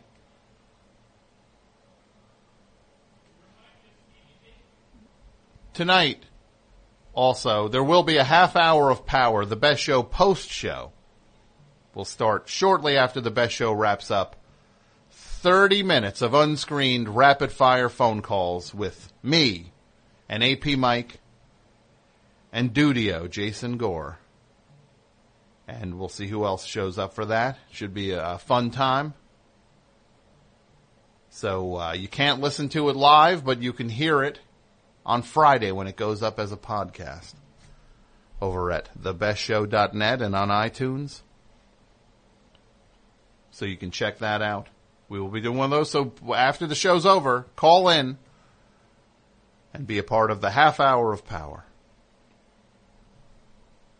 Now for this next segment, uh, uh, this is this is pretty exciting. Um, uh, if you're from Newbridge, there's you definitely have heard of uh, Toby Jennings. He's a 17 year old, uh, kind of like a wonder wonder kid. He's an honor student at Newbridge High. He's the captain of the Newbridge Knights baseball squad and the winner of this year's Quinn City's Thomas Edison Award for outstanding outstanding achievement in science and inventiveness. But uh, Toby is definitely best known at this point for his recent winning streak on the Shout Network's game show, Minds of Steel. Which, if you've uh, been watching that, he's been on a on a on a pretty astounding uh, winning streak.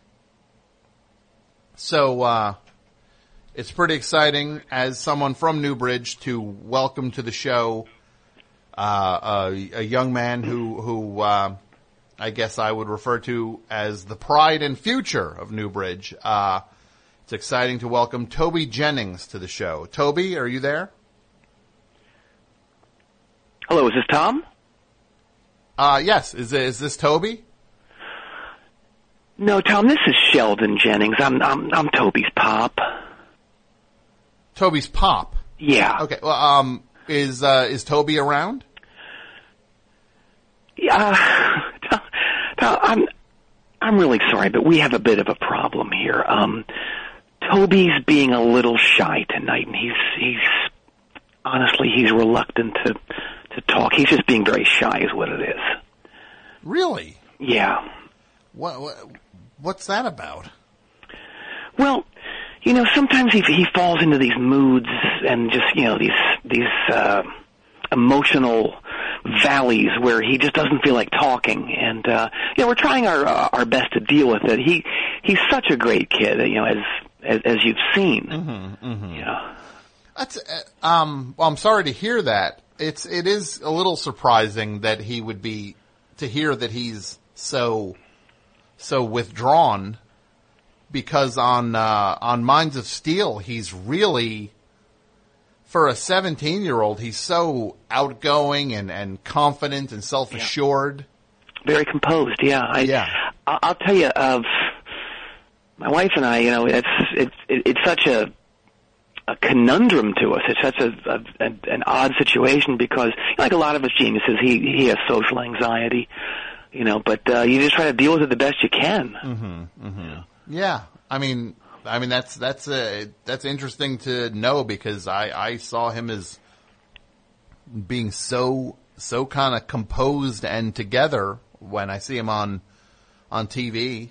Mhm. So um yeah, I um I guess well if he I mean if he doesn't want to come to the phone and be on the show um I I'm, I appreciate you uh you catching us up on where he's at, and I guess maybe we do it another time or something. So, um, I guess we probably just get back to the show the way we've been uh, doing it oh. now, and the topic has been. Uh, oh no no no no no no no! No, Toby can still do the interview. How, how can he do the interview? You said you said he didn't want to uh, come to the phone. Oh, we do it this time quite often. Actually, it's getting more and more because he has, he has he has more interviews scheduled. Uh, you know that uh, you know we've just come come to this way of doing things. We can actually do it. No what, problem what, at all. what what what way? Well, you ask me the questions, and I'll ask Toby, and then he'll tell me the answer, and then I'll I'll tell you. I mean, look, we we can do this another time if he's not up for it. That's completely fine. I mean, that's like a that sounds a little uh like a little uncomfortable and a little oh drawn out. No, it's it's fine. I promise you. Trust me. It, it, it's gonna it's gonna go so smoothly, and it'll be great. Okay, he, he's just being a little shy boy, you know. it's like that Bananarama song. Wasn't there a Bananarama song called Shy Boy? They did have a song, Shy Boy. Yes, They Did yeah. Uh-huh. Who was the one that went on to be in Shakespeare's Sister? That wasn't Siobhan, was it? It was two of uh, them did. I think Shakespeare's was that the other two. Her, oh, her name was. No, it was Siobhan. There, there was there was Keren. Mm-hmm. I thought was I thought was the most attractive. And she ended up marrying Andrew Ridgeley, I believe, from Wham. From How Wham. weird is that? Yeah, it's funny that the one who would be the the most prevalent in Bananarama, Yeah. Uh, arguably, would would get married to the the least prevalent person in Wham. Although with Wham, there's only two people, It's so it's two. like if you're not George Michael, you're the least prevalent person. Ab- that's true. Yeah. So, Yeah. remember he had that solo album, Andrew Ridgeley. Do, do you remember the one really weird factoid about that about that album? I'm not sure if if it was this way everywhere, but um, the copies I saw when it came out, Mm-hmm. It had a parental warning sticker on it. It said it had, it had explicit language on it.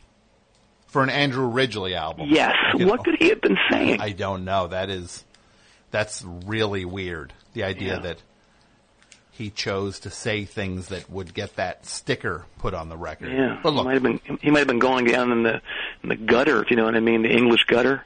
it's weird that and I, you know, you thought Andrew Ridgeley. Look, I'm not. I, I'm not. I'm might sorry. have been, it might have been songs about two in a, in a skip. They call they call dumpster skips over there. Okay, look, that's Oh, geez, I'm, I got so caught up in in this that I forgot what, what, why we were here. yeah. I'm Well, look, sorry. let's let's let's give this a try. And what what was your name again? Sheldon. Yes, yeah. Sheldon. Um. Well, look, I appreciate you trying to make this work. You can call and- me Pop too. Okay, well, I, I think I might stick to Sheldon if you don't mind. Hmm, sure. Um, we, uh, I'll, I'll, I'll ask you a question. You'll relay it to Toby, and Okay. uh, so I guess I would ask Toby. First question for Toby. Um, um, I, I was wondering, with all the success of everything you're involved in, the sports and the scholastics, and being on Minds of Steel, um, like where do you see your your life heading as a 17 year old? It really is the kind of thing where the sky is truly the limit for you. Hang on. Son, he wants to know, um, you know, he was saying with all your success and everything, uh, you know, sports and, and school, and uh, especially with Minds of Steel, where where do you see yourself in the future? You know, because you you have so many things going on in your life that are, you, know, you could take any road you want, and you you, you hopefully find, find success with any of them. What do you think about that?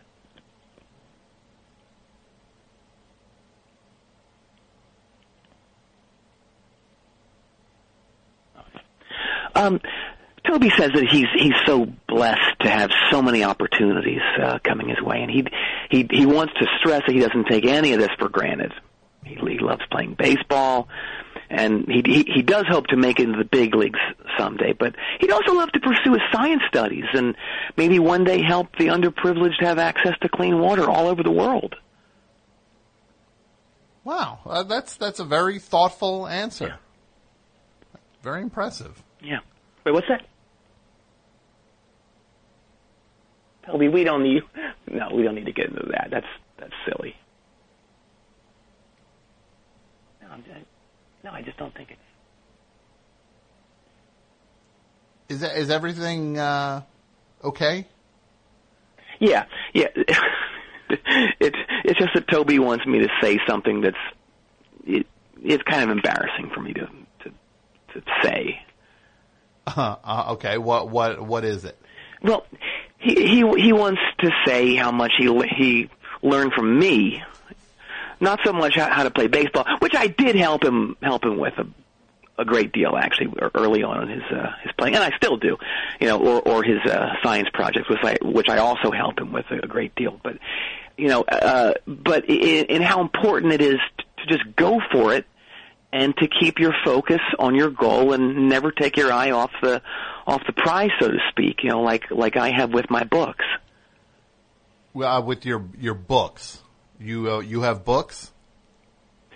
Oh yeah, I've I've written a few mystery novels. Yeah, But but that's not why we're here. You know, I I I, think why Toby brought this up is is is that uh, um, what's that, Toby? No, come on, this is silly. I'm not going to do that. Tom, forgive me. Um, Toby thinks you might have heard of one of my mysteries because he knows you're a big reader of of uh, fine literature. Uh, uh, Maybe you have. I, I don't know. Shel- what is it's Sheldon Jennings. Uh huh. Yeah. Um, I don't know. Like, well, I, I that I, I'm not picturing anything by. Maybe if I heard the title of of, uh, of something, it would ring Okay. a bell. Okay, well, uh, uh, some of the titles I've written um, are "The Curse of the Scarlet uh, Shoehorn," uh, "The Fat Girl from Sheepshead Bay," "The Copy Room Killer." Um, what else? What happens in Schenectady?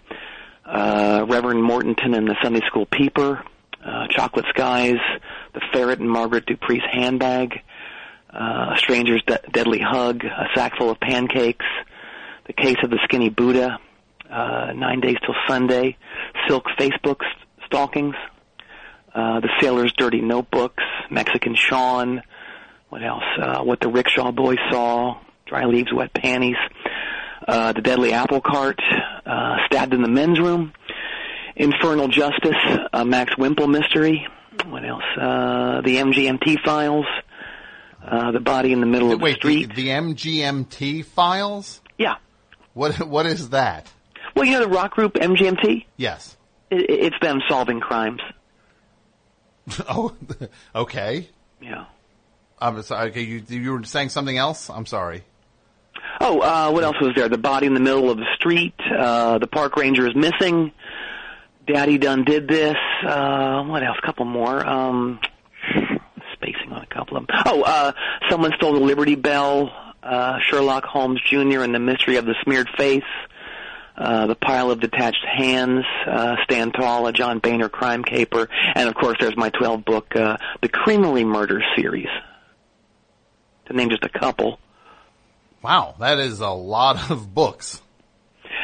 Yeah, and I've only been writing them since 2012. You you wrote all of those in the last three years? Yeah, yeah. That's insane. Well, I mean, are I no offense, but are they are those like real books? Of course they are. Yeah, people have held them. I mean, okay. I mean, I just I ask because it's just that there's so many titles, and it's only three years. Well, I'm really on a roll. You know, what they Bob Dylan talks about when he wrote all those songs all in one, like kind of one burst, and he was basically just like a channel for these ideas. That's how I feel with my books. I'm just a, a channel for these mysteries. Mm-hmm. Yeah. Well, I mean, that's a very impressive. Well, well, thanks. But th- this isn't about me, Tom. Okay. What else would you like to ask Toby? Okay. Um, I'd be curious to know if uh, if Toby has been uh, contacted by any other uh, TV networks about appearing on other shows because he's really good on uh, Minds of Steel, and the camera really, really uh, seems to love him. That's a good question. Hang on. So, um, he's wondering, you know, because you you you're on the show and you do so well, and the, and the camera seems to love you. If if you have uh, have had any opportunities or people asking you about performing on a TV show or doing anything uh, television related.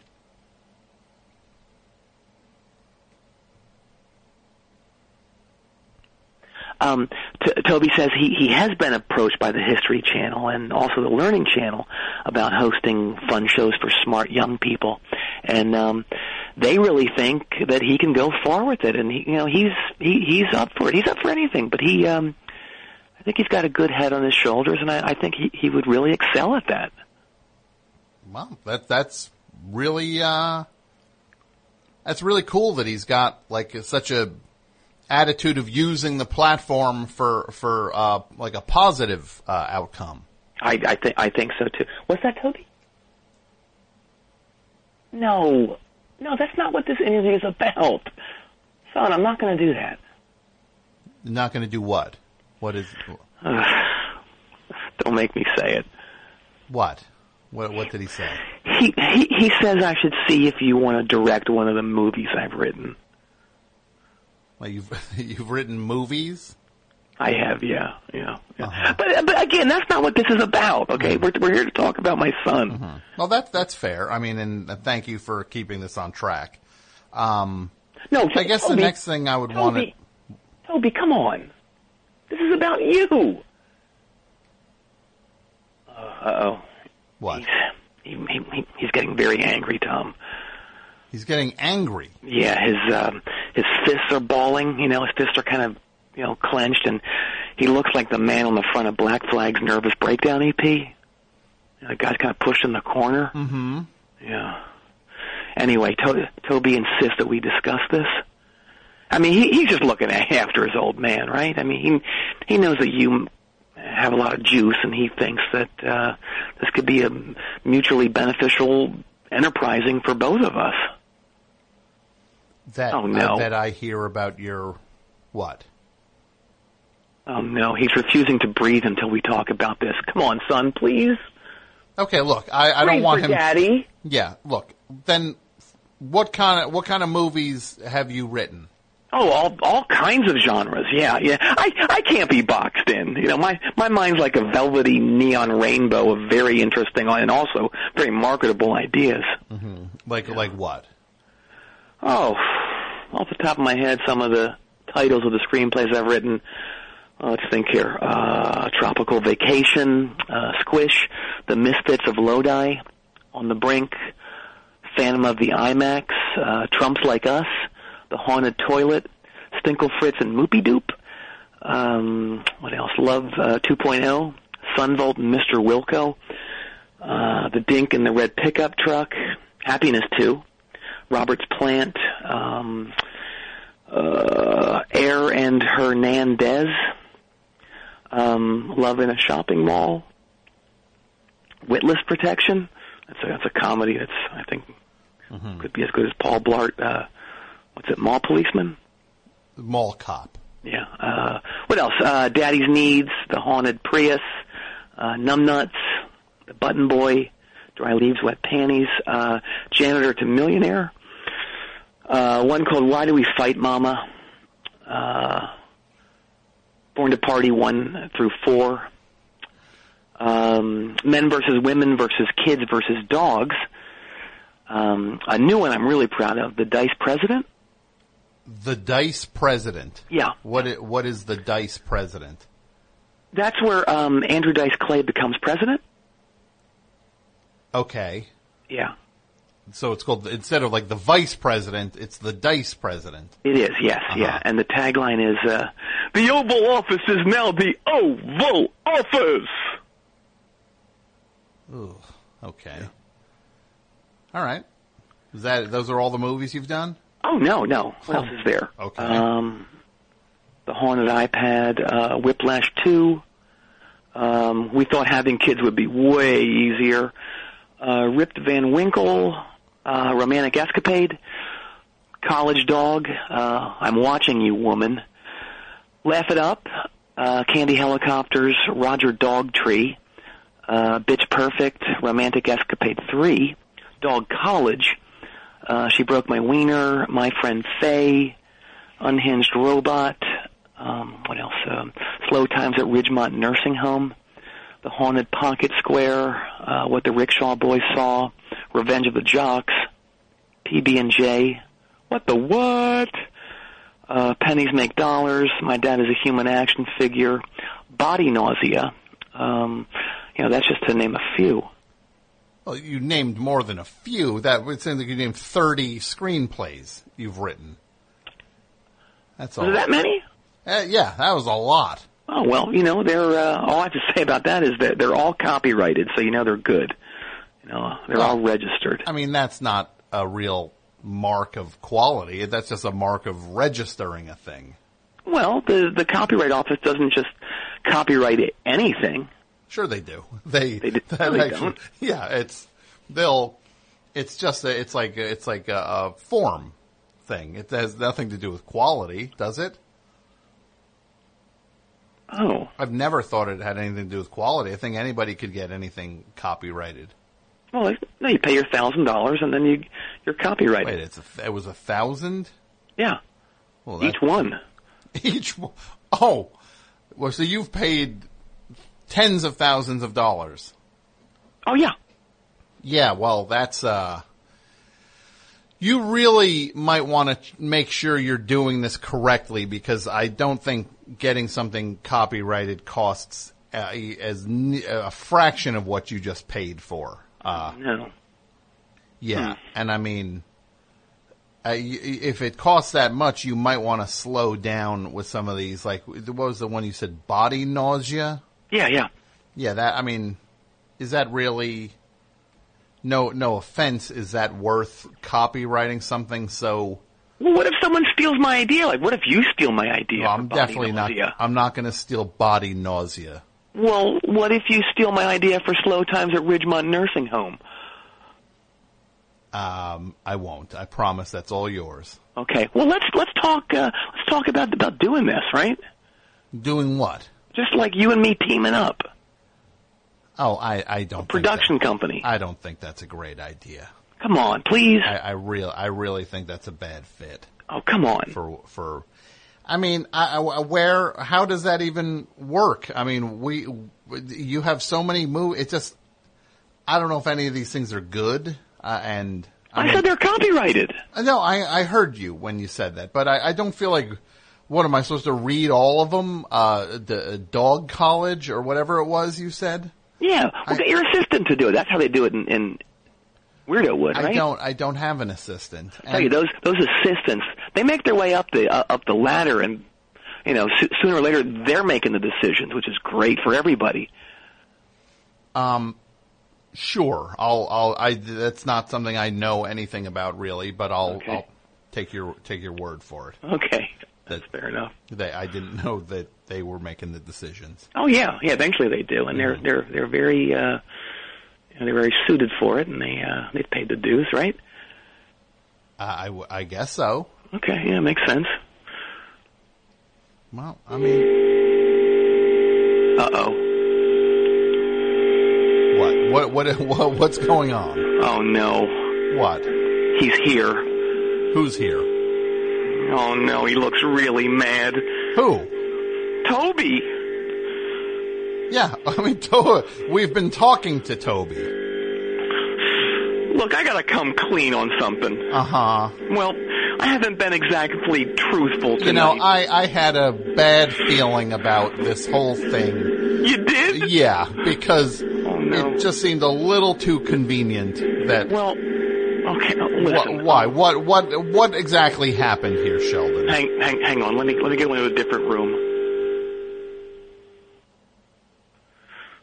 Look, I I told uh, I told Toby that this interview was canceled. Yeah.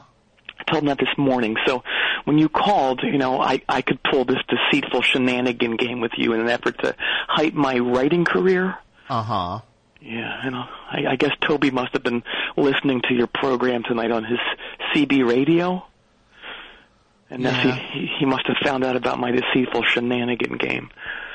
Shenan. He, you said shenanigan game twice. Is that like an actual phrase for It's, for an, things? it, it, it's a it's a, a, a title I've copywritten. Uh, so you cop. How much did it cost to copyright just a title? Dollars. Well, how much? Six thousand dollars. So it costs. Yeah, it's more to copyright the the title. Wait. So when you copyright these movies, it's a thousand dollars for the script and the title. Yes. Yeah. Okay, so you get like you actually save. You would have been better off writing a screenplay called Shenanigan Game Yeah. and copywriting it. I'm just glad that my my wife is a U.S. senator. Uh huh. Okay, I didn't know that. That's, I guess, notable. That to. Oh no. Hey, what? What is? What is that sound? Found me. What is that? It's Toby's hoverboard. He he invented this this new hoverboard, and he's circling me, and it's terrifying. He's circling you on a hoverboard right It now. Oh my Oh, god. no. He looks so mad. Huh. Now he looks like Danzig on the cover of whatever Danzig album he's making those fists on. His his one arm doesn't have a tattoo, but the other one does, which is weird. Yeah. You'd think those would be more evenly distributed. Toby, no. No, Toby, no, please. Please, I love you. In the name of David Miscavige, please, no. So many sounds. Oh, no. Oh, no, no. Wait, is that a? That's a. Oh no. There's two horns. Yeah, Toby's hoverboard has two horns. Did you say in the name of David Miscavige? Yeah, yeah. We're Scientologists. Don't make fun of us. I'm not. I didn't know. What was that? Oh no! He's got lasers. Oh. Well. Ah! Oh no! No! Oh my god! No, Toby, no! I thought you invented that laser for fun, not vengeance.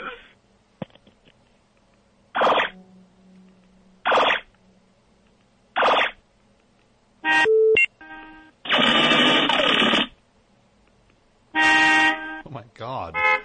What these sounds?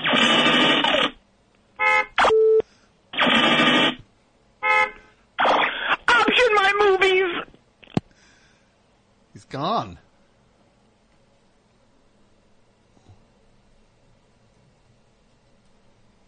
Well, I hope he's okay.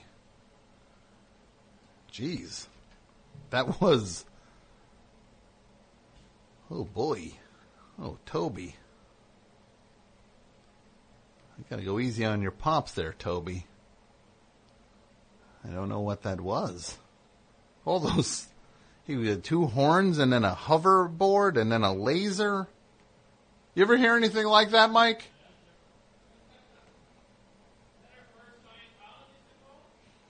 I think that might have been the first Scientologist who called.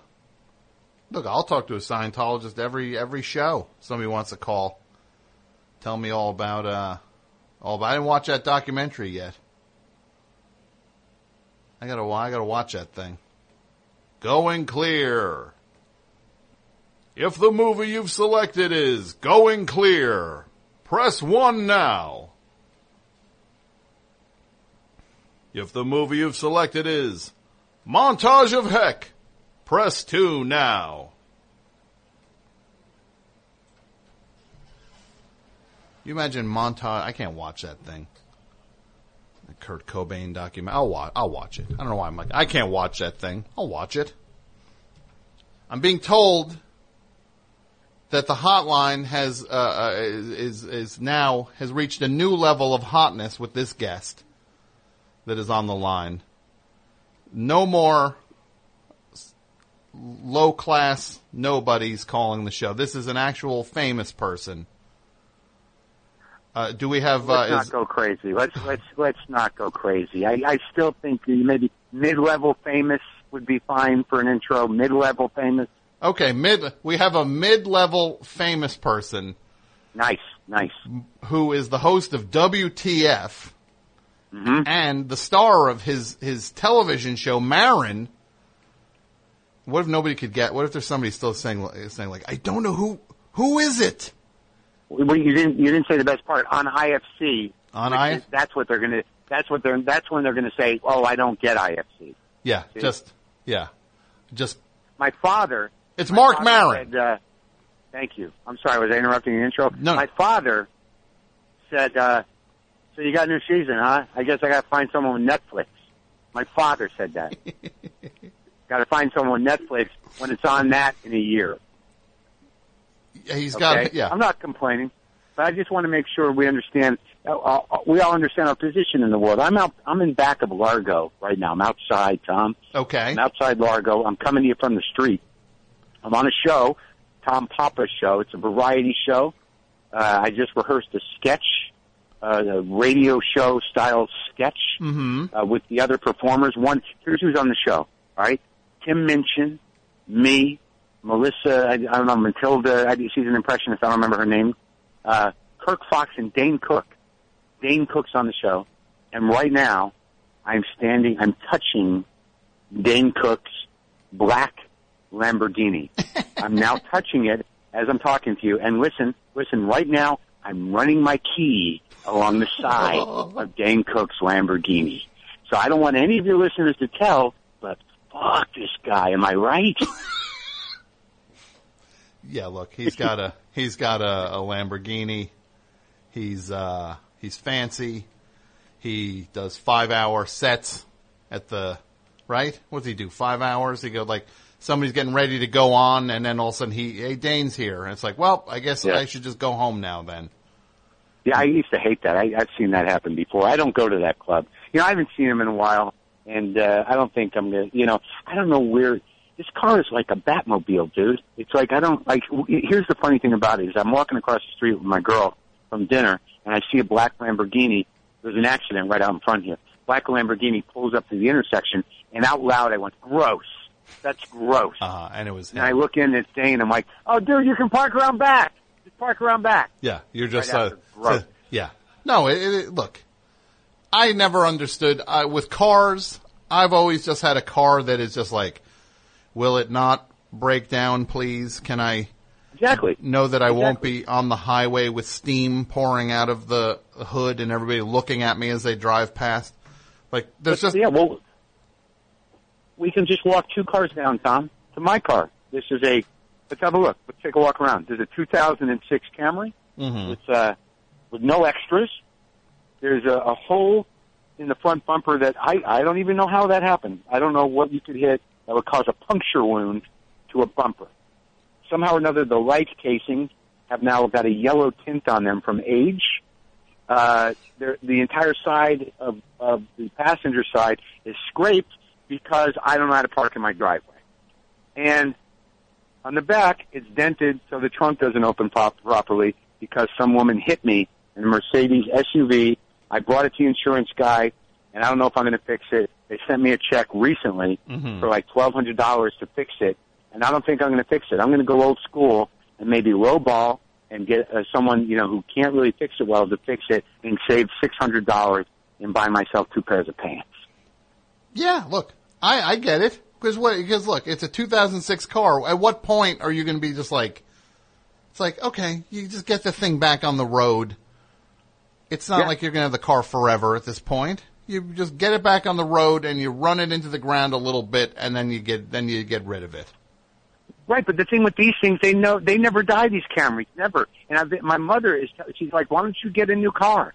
And I'm like, "Why? This one runs, and I don't have to worry about it." That's the thing. you- But you spend money on things, Tom, and you worry about them. If you don't spend money on them, who cares? You know what I mean? This thing will run forever. It stinks inside, but it's. I I got to be honest with you. I have been embarrassed at, at valet situations uh, when I go to a high end event of some kind, and I roll up in my water spotted, uh, what was once silver gray. It's kind of faded into something horrible, and, and that's when you really know why people get good cars. Is when you're pulling it up at some awards dinner and you, you know you're behind three limos and Dane Cook's Lamborghini, and you hand your keys to the valet, who who you just know by the look on his face uh, that you're kindred spirits, but but also he's judging you. It's like a bad. It's like a bad movie. Like that. You just like a like a. I don't know what. It's like a teen comedy or something. Like where you pull up in the, the bomber of a car, and then and then you just like everybody sees you getting into the thing, and you're just like the, the door's stuck. I can't. Yeah. It just if you jiggle it, you can get Yeah, the. yeah. Just shake the key in the ignition, it'll turn, and you just. and, and you go right, and you go back, you go into the event, and for whatever reason they you come out after, and they haven't been able to park your car, and it's like been out front the entire time as people, well dressed people, just work around it and look at it as a relic from another time. Yeah, and it would just have that one thing where it just kicks that one like boom, like that one that one kind of like exhaust kick as everybody's standing around just to for emphasis. yeah, right. Like the guy gets in the park it, and it starts like you know farting out liquid, like uh like like the love bug when when they gave didn't they give like hot chocolate to the love bug or something, and it just sort of just started like farting out liquid. Yeah, As- that. Uh, yeah, but I do appreciate the fact that you see my life as some sort of you know far down the line, very you know sad teen comedy. Like that, that that's what I'm living in is uh, some sort of horrendously dark teen comedy that's cast only with adults. But we That's all have life. those moments where we have the thing that we don't, where we don't decide. It's like, oh, that's the thing. I'm not going to spend. uh I'm not going to break the bank on that thing. So, but there's other things. Well- when it comes to it, it comes to a turntable, you you take care of business with that, and you. Oh, I was there today, dude. I was there. That's not that's not going great. That I can't say. I can't put that in the good idea column. That's not in the plus column. Me and my my equipment. It's been it's just been horrible. I I just resolved something today with that. Like I, I thought the one of the the funniest thing. I thought one of the funniest things is I went over uh, uh, your house, uh, uh, and you were. It was like some. It was like some Twilight Zone thing where you would have been like. The only thing I want is if people would just send me records, and that would make me so happy. And then the records started showing up, and now you're like, now you're because you, go to your house, you're just like, you like this? What's this? I have three of these. You want one? Just like it's good, but I have three of them. Take one. You're like, and then I ask you like, how about these guys? You ever heard of Yeah. you ever heard of jelly? and it, yeah, mm-hmm. and it was, but it took you had like seventy records to go through. Just like, okay, I have this guy apparently sent me everything he's ever put out. Okay, I have seven of his albums. Okay, hmm. just like you're getting entire then- discographies sent to you now. Right, right. But but then I ask you if you've ever heard of him, and you're like, no. Yeah, like no, I don't know. Who, I have no idea who that is because And if and if you don't know who it is, nobody knows who it is. But in my but in my brain, I'm like this. This might be the guy. This might be the gem. This might be the overlooked thing that like 20 years from now, people are going to be like, that guy only made three of those. Yeah, How'd and- you get them? Yeah, and you gave Yeah, it yeah. to someone who came by. You just gave it to him. Yeah, it's just like that. But that's the catch with that stuff is that you. That's the trap. You can never get out of that trap because what if it's like that? What if? It's, and it, Well- there's no escaping what if. Yeah, but I'm I'm trying not to do that. You know, I'm I'm really trying, you know, not to do that. Like I listen to everything I get at least once. I try to process it. Some things I I don't get the first time, and and those people are going to take the hit. That's going to be bartered material. Like like I get records, I listen to them, I'll be like, no, I don't know, I don't know if I need this on album. You know, I'll take the download card, and then I'm going to go use these to barter for other records. You yeah. know? Well, look, and you didn't. You can't be on the hook for everything that everybody sends you and, and, and that. Well, look, this is what I want to ask. When does your, your show starts this week? That's what. When does Ma- Yeah. Maron starts when? Thursday. Thursday on IFC. Thursday night on IFC at uh, I don't know nine and ten, something like that. And uh, it was very funny. But here, let me just tell you though, okay. I was at the stereo place today because like I had that Rogue audio amp. and I had problems with it, and Rogue Audio refused to admit that there was a problem with the amp, and I kept sending it back to Rogue. It was a nightmare, and all I wanted was to have this beautiful experience with this amp, and it just turned into this nightmare. So then, like, finally, and I don't know if this is on the you know plan of the high end audio. I you know I go for the big one. You know, I go for well, not big, big, not a million dollars, but I mm-hmm. spent some money on a nice amplifier, the McIntosh stuff, mm-hmm. and then that thing, if something goes wrong with that, it doesn't sound right. I'm going like it's just the bane of my existence. I went in there today with my with my new amp and I said, "Give me the one that you have on display because when you lent me that before, it sounded right, and I think there's something wrong with this. And if you can't find anything wrong with this, then you can keep it in the store because I'm Yeah, taking this one because I know I'm happy with this. And and I you know and I don't like you people. I don't I don't like what you've done to me, and then I don't and I'm not taking responsibility for it. I believed that these tubes would have the answer for me, and they did not. And I knew that was my biggest fear in life, that they would not, and I secretly knew they would not, but I feel a little better. I listened to, uh, I listened to Rod Stewart's second album on The Loaner, and, Mhm. which I'm going to make my own, and it sounded terrific, you know, and then I, I listened to, um, what did someone just send me? I listened to, uh, uh Ella Fitzgerald record, and I thought that was terrific. So today, I, everything is resolved stereo-wise. I just wanted to get that in because I knew people were concerned. Um, yeah, so my show, uh-huh. my show is starting on Thursday, and it's funny. This is the funniest season, and I'd be first. I'd be the first to tell you if it was just okay, but I think I finally, I think I finally got a groove going. And it, you did, how, what did you do? Ten episodes this year? Thirteen. Thirteen.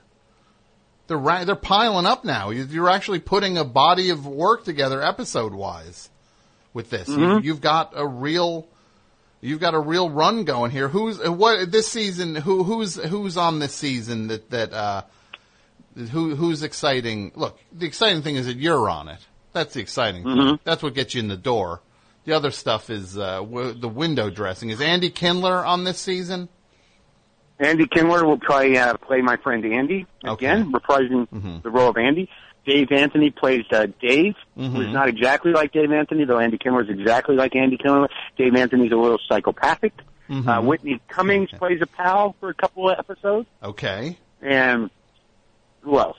Oh, the first episode, Elliott Gould plays himself, and Alex Rocco plays uh, another guy. I don't want to tip it too much. Sure. But Alex Rocco, who played Moe Greene in The Godfather, Mm-hmm. plays an old agent, and he's brilliant. It's a very funny bit of business. Constance Zimmer is in the first one as well. Uh, uh, comics playing themselves this season. Maria Bamford, Mary Lynn Rajskub, uh, Patton Oswalt, uh, Cia, Cia, um, you know, Punk, CM Punk, is that it? CM Punk? CM Punk. The wrestler, Yeah. the wrestler, and Colt Cabana. They they do a, uh, an episode, and hmm, hmm. Do you Sorry, ever wish with cigar. wrestling? You know, I know you never. You were not. I was not into wrestling when I was a kid, so I'm not into it now. And I know you No. I was never into it, but I became friends with Colt Cabana because he started a podcast modeled after mine for the wrestling world, Mm-hmm. and we became friends. And he explained wrestling to me, and then he introduced me to Punk, and I became friends with Punk. And I sort of respect the show business element, but I, I don't know a lot about wrestling. But in one episode, CM Punk agrees to uh, to train me, and and the comedy ensues. Tom, can you Mhm. just see it? Huh? Me being trained by guys in shape. Come on, that's never been done before. I'm breaking. I'm breaking ground. Are you in an ill-fitting onesie? like a, no, like it's a snug onesie, a snug onesie, Mm-hmm. tight. Yeah, no, I'm not. I'm in, in shorts and boxing gear. It's funny. It goes a different place. You know, I'm not. I'm not gonna. I'm not gonna sell myself short. I No, think that I- all the stories are are very funny. and you got funny people working on it. You got uh, uh who's it? Jerry Stahl has written for the show. Yeah, he was on staff this year. The great Dark Prince, Jerry Stahl, uh, one of the uh, the uh, the uh, the the uh, the narco wizards uh, of uh, of the page, and a close friend of mine. Uh, uh, you know, he wrote this uh, this year. It was great having him. He's uh, he's got a whole new, uh, relatively chipper disposition, and he he laid out some good stories. Uh, yeah, Dave Anthony also write uh, wrote on the show. Um, Michael Jamin and Sivert Glarum, they uh, they were uh, King of the Hill guys, and they did a few other things. They're the runners. Sean Russell was in the room. Sean Uh, Russell, was who good, I know, man. I know Sean Russell. I've known him for a He long loves time. you. He's a very nice guy. He's been very. He gave me a tour when he worked on uh, one of the the lots. He drove me around in a golf cart on the uh, the Gilmore Girls set, and I had never I've never seen Gilmore Ooh. Girls, so I'm Ooh, sure lucky you. people were Yeah. like, "You got the." g-" I, Yeah. like I'm just like I don't know. It was like a house I think we looked at or something, and then for mm-hmm. other people people who like worship the show would be like, "Did you see the boob?" It's like I don't know. There was like a porch I think I saw, and yeah, they, there's a couple rooms where they they acted in. They acted in the in these rooms. yeah. You know, one of them was like, a, yeah, like a restaurant. Is there a restaurant? Yeah, yeah. I think there was like a cafe or something. Yeah, And, a cafe. yeah. And then the the lady with the kid is, you know, rehearsing things. Yeah, and I was just like, I didn't know what I was looking. I, I do. I always like looking at sets though. Like that's one of my favorite things. It's just like the artifice of of sets. I think is one Oh, of the most yeah, like- fascinating things ever. It's very exciting. You know, I, I find myself like I'm about to go on stage here at Largo, Mhm. and you know, it's a theater, and like you know, I, I've gone to like you know, sometimes I don't really realize it as deeply as I should that I'm in show business. Mhm. And there's no weirder moment than, you know, sort of waiting to go on stage and just being backstage and whatever weirdness is going on and just the, the sort of the, the, the kind of like working element of like, like if you go on stage, like you're waiting at, at Letterman and you're just standing back there with this, you know, and, and you're like, so this is it. And, and then all of a sudden you're out in, in front of everything and it's in lights, camera, and it's showbiz. I get that feeling all the time. And with sets, it's the same thing. You're like, this is where we lie to people. and for me, yeah, yeah, I, I, it, the things I get to work on, I always feel like happy, like I, I like I, I was I've been working on something the last couple weeks, and it's just like the first day I was so happy. I was just like, oh, I wasn't sweaty on the first day. Like I went in, Right, right. like I didn't like I thought it'd be like, man, maybe there's one day of swe- sweatiness, and then I'll calm down. But it's like, ooh, even the first day I didn't sweat, and I was, Gee, I was, Tom, that's a big day. I was That's so proud of day. myself that I was I sitting. think everyone's proud of you. There's no sweat day. That's a you know you got to write that down. I know that. Make note of that. I was in the no, room. but like sets. yeah. Yeah, it's so weird though with with sitcom sets because you know like it's it's very strange the banter, the the kind of bullshit. Can I say that now on your show? Well, we try not to curse, but uh, for you, you're you're. Uh, I'm gonna let you do what you want to do. I took well, I took liberty because I, I felt I felt the freedom for a second. I was sort of like Tom's he's I running know, his own we- ship, but we still he's run. There, like It's still it's we try to run a PG show is what we try to do here. I don't if it happens, it happens, but I'm not. I don't get twisted about it. You know you don't I mean? get on the phone or or have the your, your producer say like, hey, you know, feel free to push the envelope language wise. No, we're, we we're, don't. We're, mm. no, not I think we. that's a good. I think that's a good call because I think everybody who gets the the freedom to do that, it, it, it's it's less impressive. Yeah. you know what I mean. Like when you like like Howard or even Bill Maher when they were on terrestrial or on you know Comedy Central, you're like, well, there's a craft in having to honor you know the uh, the code of television and radio. Sure. Like, you, you, yeah. And then you know once you just get the freedom, there's no there's no end to it. There's you know before long, you know fluids are being discussed and, and you know And yeah, exa- and then it's just a matter of can you top this, and then there's just there's just no Right, going back ever again. and that's how and, and that's how you that's how morning radio was invented. Exactly, and then then when you hand the keys, though, when you hand that ru- that playbook to dummies, then you end up, dude. Yeah, Dude, I I was in Cleveland and I went to do a radio show and there were half naked people running around and uh and I and I'm like, What's going on? And one guy like was excited and he was in his underwear. He said, We're about to shoot the puke cannon and I'm like, This has gotta be the end of things somehow. that is like I thought. I thought when that person died from drinking water that they made that one per. I thought it was like, well, that ends that horrible chapter in in Yeah. America that someone they ba- two morning guys basically murdered someone for for uh, Red Hot Chili Peppers tickets, and so they. Uh, I thought it was like, well, yeah, that won't happen anymore, and then it's still just like it's still now it's like people are just No. trying to figure ways around it now. Dude, they they they were worked on it for weeks. It was like a it was like a, a leaf blower that they had put a funnel on top of, and the idea was that they were that one guy was going to drink a bunch of milk, vomit into the funnel, and it would shoot into another guy's face and mouth, and and ultimately what I just like I couldn't even imagine like what, what was the meeting that were sort of like we got it, we got Yeah. it, this Yeah. is it. And, and and of course it didn't work, and it just sprayed like it exploded puke all over the ceiling of the studio. And I had to do an interview in like a closet because the guy's like, "Sorry, the puke cannon didn't work." Well, just um, you know, yeah, in my yeah. mind, just like practically speaking, you know, I think you would get the same effect in terms of how it's going to resonate with people if the guy just vomited right into the other guy's mouth. I don't know why you needed a machine. I think you should, you know, stay, you know, stay organic with this stuff. Yeah, cut out the yeah. It's like John Henry, man versus machine. It's like let's keep it simple here, guys. Like John Henry Mm-hmm. Yeah, against the against the Iron Horse or whatever he was Yeah, squared off against. this, machine serves, serves no purpose in the practical world. You know, just just let's stick with the vomit exchange. That's all we're looking for here. Yeah, and as badly as I felt, I feel for you with that. I just think about the guy who's got to come in and play records from ten to two, and is just like, oh, Wait, these yeah, Are you talking about the, the in the time machine studio? yeah, and he's just yeah. There, there is. Uh,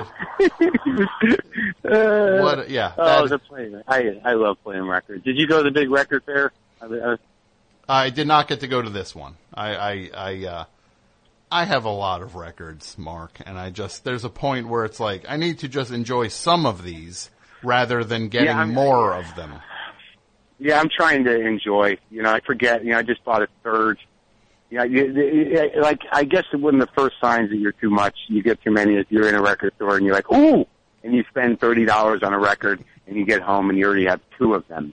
That's that's when you know you're not really enjoying your hobby anymore. Yeah, yeah. And then you realize there's that point where you also realize it's like, wait, I can listen to this more than once, and it's not a race for me to listen to all of them one time. I can play, Yeah. I can play one of them as much, as long as I want until it wears Yeah. out rather than just over and over again. Cause now it's like, okay, listen to that one, put it in a listen to pile. All right, what do we got? Just give me the next one. I'm going to start burning Yeah. through these things. I got to get these Yeah, things off my plate. Like it's a job all of a sudden. Like I can get, gotta I can get do this. this. Yeah. So you would have been so proud of me. You wouldn't believe all the records I listened to. It's like, it just like, wait, no, that wasn't, at, Yeah. you were, you were not at work with that.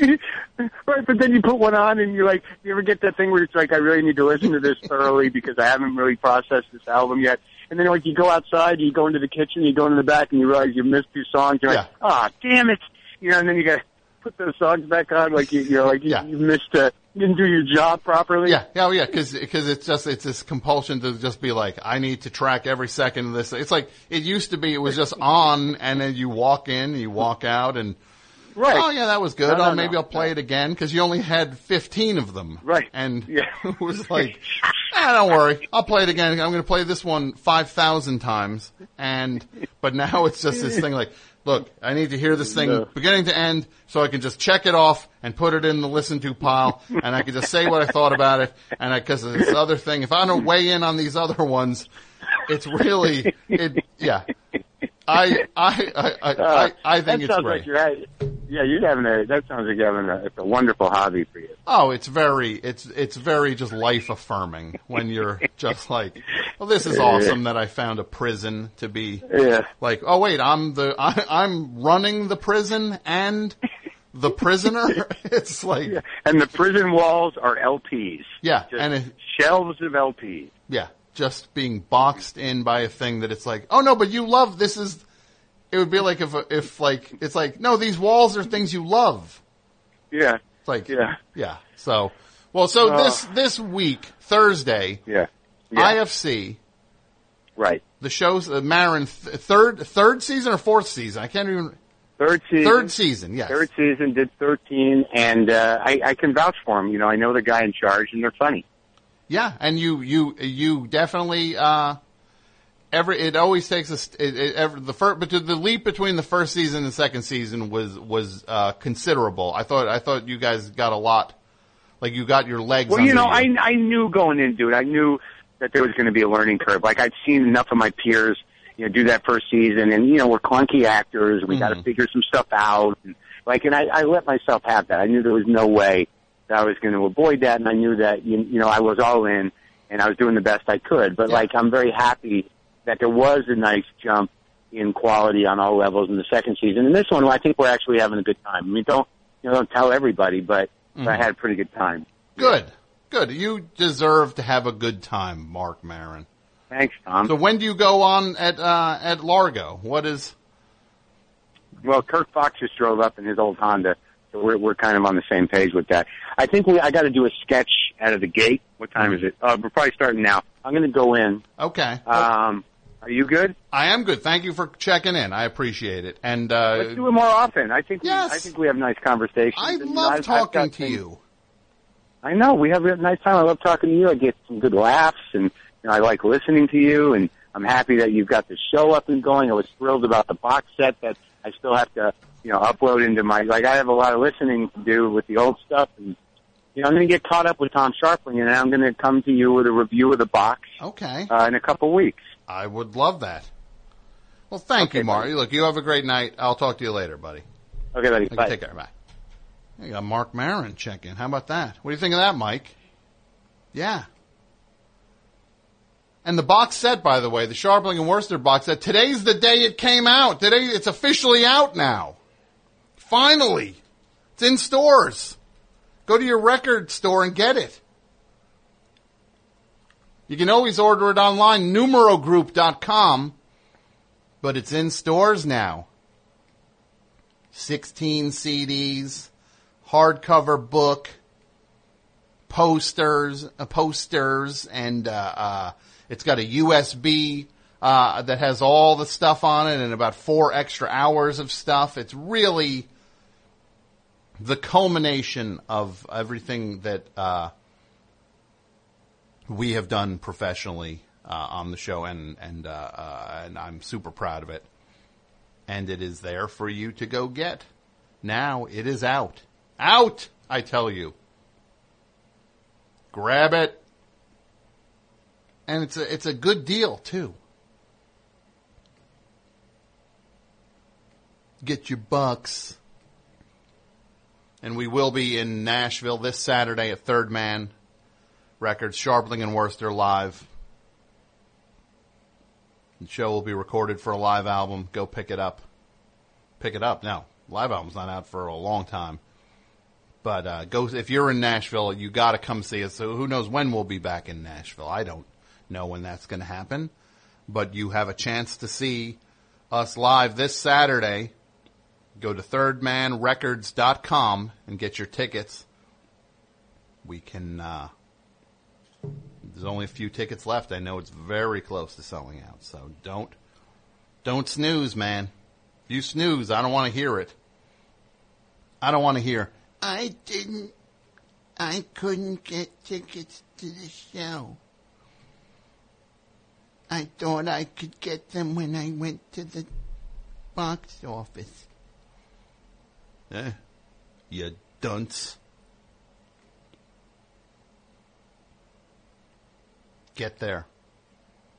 Nashville this Saturday. Scharpling and Wurster live. Don't miss it. And also, I believe we will be on uh, uh, uh, late night with Seth Meyers this uh, Thursday. Good heavens, what's that going to be like? That's exciting.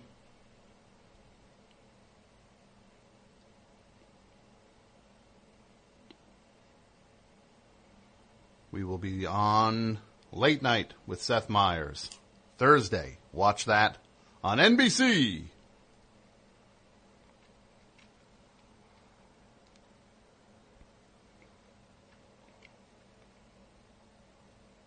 This dumb Muppet, the Muppets have a show coming, like, they announced all the new shows and it's like, oh, the Muppets are back. If you've ever wanted the Muppets to be run by one of the Big Bang Theory guys, your dream has come true. Because one of the, uh,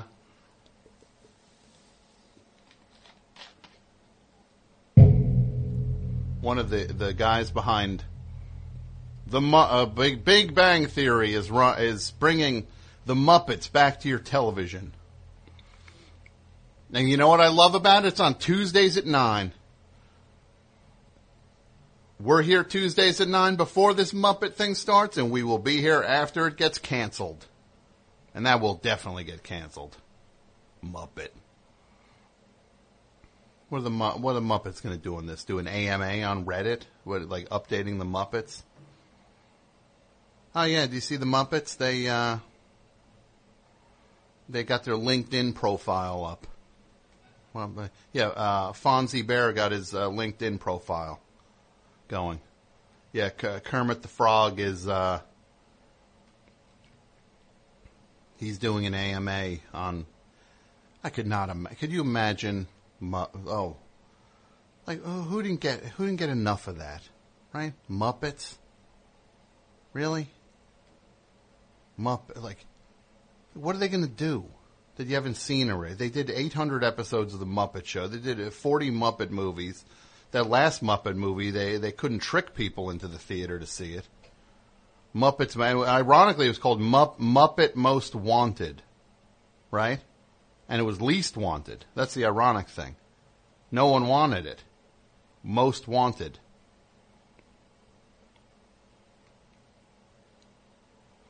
And it was like some thing where like the Muppet, I, I, I, the plot was like there was like a missile or something going at like, do they live in like Muppet Land? I don't even know the origin of them. Is it like they're not in the real world, right? It's like Muppet. I look.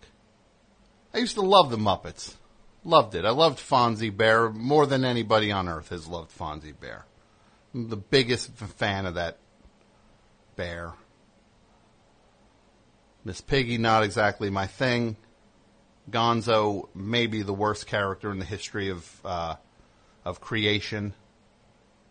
When we do the worst, hundred, hundred worst fictional characters of all time, oh man, get ready when, uh, get ready when, uh, uh, when they get, uh, get Gonzo on there. Put him in the top 20. It's like the Jackie Earle Haley of, of puppets. Gonzo. Not into it, man. Now, an adult. More, I'm in favor of it though. If you if you love it, God bless you. You watch it all day long, Muppets. You watch watch the Muppets go and uh, have watch watch uh, uh, the Swedish Chef uh, start a uh, uh, what what I don't even know what he do an Instagram account because they're going to update. They're going to make it like current. So I guess what a Muppet gets a hybrid car or something. I mean, what are they going to do? Update it? Get, get them hanging out with uh, bu- what's the, the, the what's that cat's name? Bub Rub. What is that? Little Bub. Lil Bub.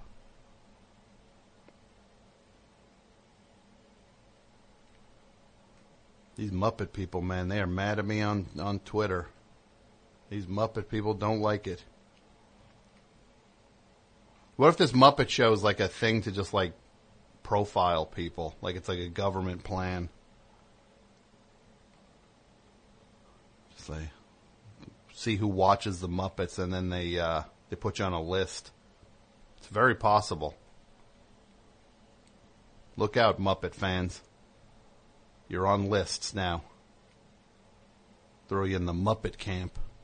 Right? Right, Mike? You a Muppet fan? Nah, Mike doesn't like the Muppet. But look, Mike doesn't like anything. Who's your favorite Muppet? What? Herman? There's no Muppet named Herman. Mike said Herman the Frog. His name, he, I swear, this guy, Herman the Frog.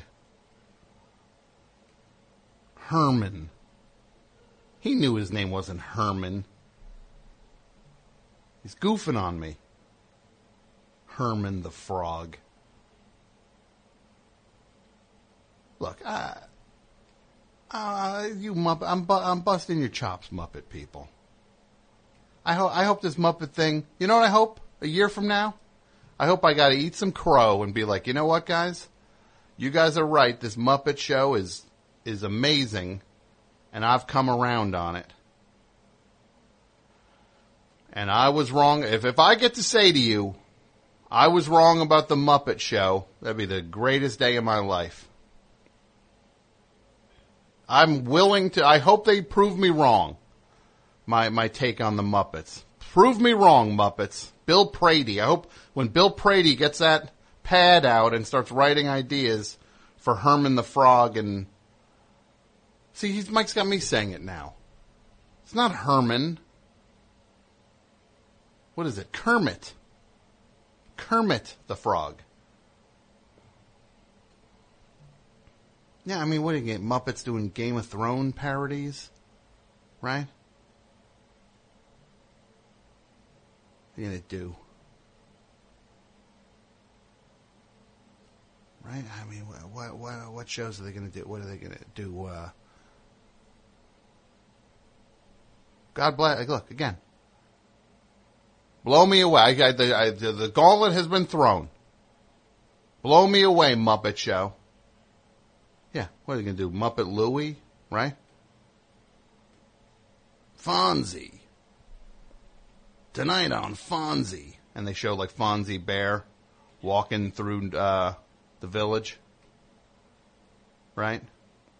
Walking around. Fozzie, Fozzie, Fozzie, Fozzie. See him at that pizza place. A Mu- uh, uh, Muppets are gonna do what? Uh, uh, Avenger, uh, Age of Ultron parodies. Should I even see that? I don't know, man. Something stinks about that. I don't feel. I don't have a good feeling about this Avengers movie. I, I know Dudio saw it. He was bragging that he got a ticket. He was rubbing it in everyone's face. Like we thought, you'd think it the way he was talking. You think it was he got a ticket to Willy Wonka's. Uh, it's like they didn't make five tickets to see Avengers. Dudio. Best show, you're on the air. How's it going, Tom? It's going all right. Who's this? My name is Fred. I'm from Honolulu. Oh, this is a quality caller. I know this guy. This is a guy. Hey, look, in the in the spirit of honesty, though, Mm-hmm. It's Fred, formerly of Honolulu, Oh. currently of of uh, Little Italy. This guy moves all the way from Honolulu. It's paradise, like paradise on earth. And where where does he decide to move? He moves right where the San Gennaro uh, festival happens. He moves right into the heart of the so so half the year he spends having to watch uh, uh, people dumping uh, Zeppeli grease on the street at two. He steps out of his apartment. He steps into uh, coagulated Zeppeli grease all over the street. he and he's leaving paradise for this. But look, you're you, to you. Hawaii, Honolulu might have been what like uh, uh, like Little Italy would be to somebody who lives there now, Yeah. right? Yeah. But you were sick of it, the palm trees and the tropical breezes and the endless sunshine and the sand and the beautiful blue water. Yeah. I hated my uh, Yeah. union job and living wage. Yeah, and who wouldn't who wouldn't wanna who wouldn't want to uh, now scramble for work while going back to a shoebox, and then you have to hear uh, That's Amore blasted into your window for eight months a year, and and have people fighting and barfing in front of your home every night. No, that's you chose a different kind of paradise. I, I did. I, I love how my second job is to kick those people out of a comedy show, work the door. It's fun. So you and Fred, aka Fred Zeppeli, you used to be a supporter of this show. Okay.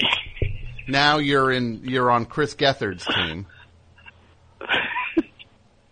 You jumped ship. Uh huh. It's no different than like these Twilight fans. Like I realize me and Gethard now are no different than that one wolf kid. That one wolf kid who looks like a, uh, man, that kid, that kid is like almost like ugly. That one kid. He's like so handsome, but he's like one sliver away from being just like, oh boy, your thing did not add up. And I say that as somebody that I look the way I look. I know what I look like. I, I'm no, I'm no prize. I, I know the deal.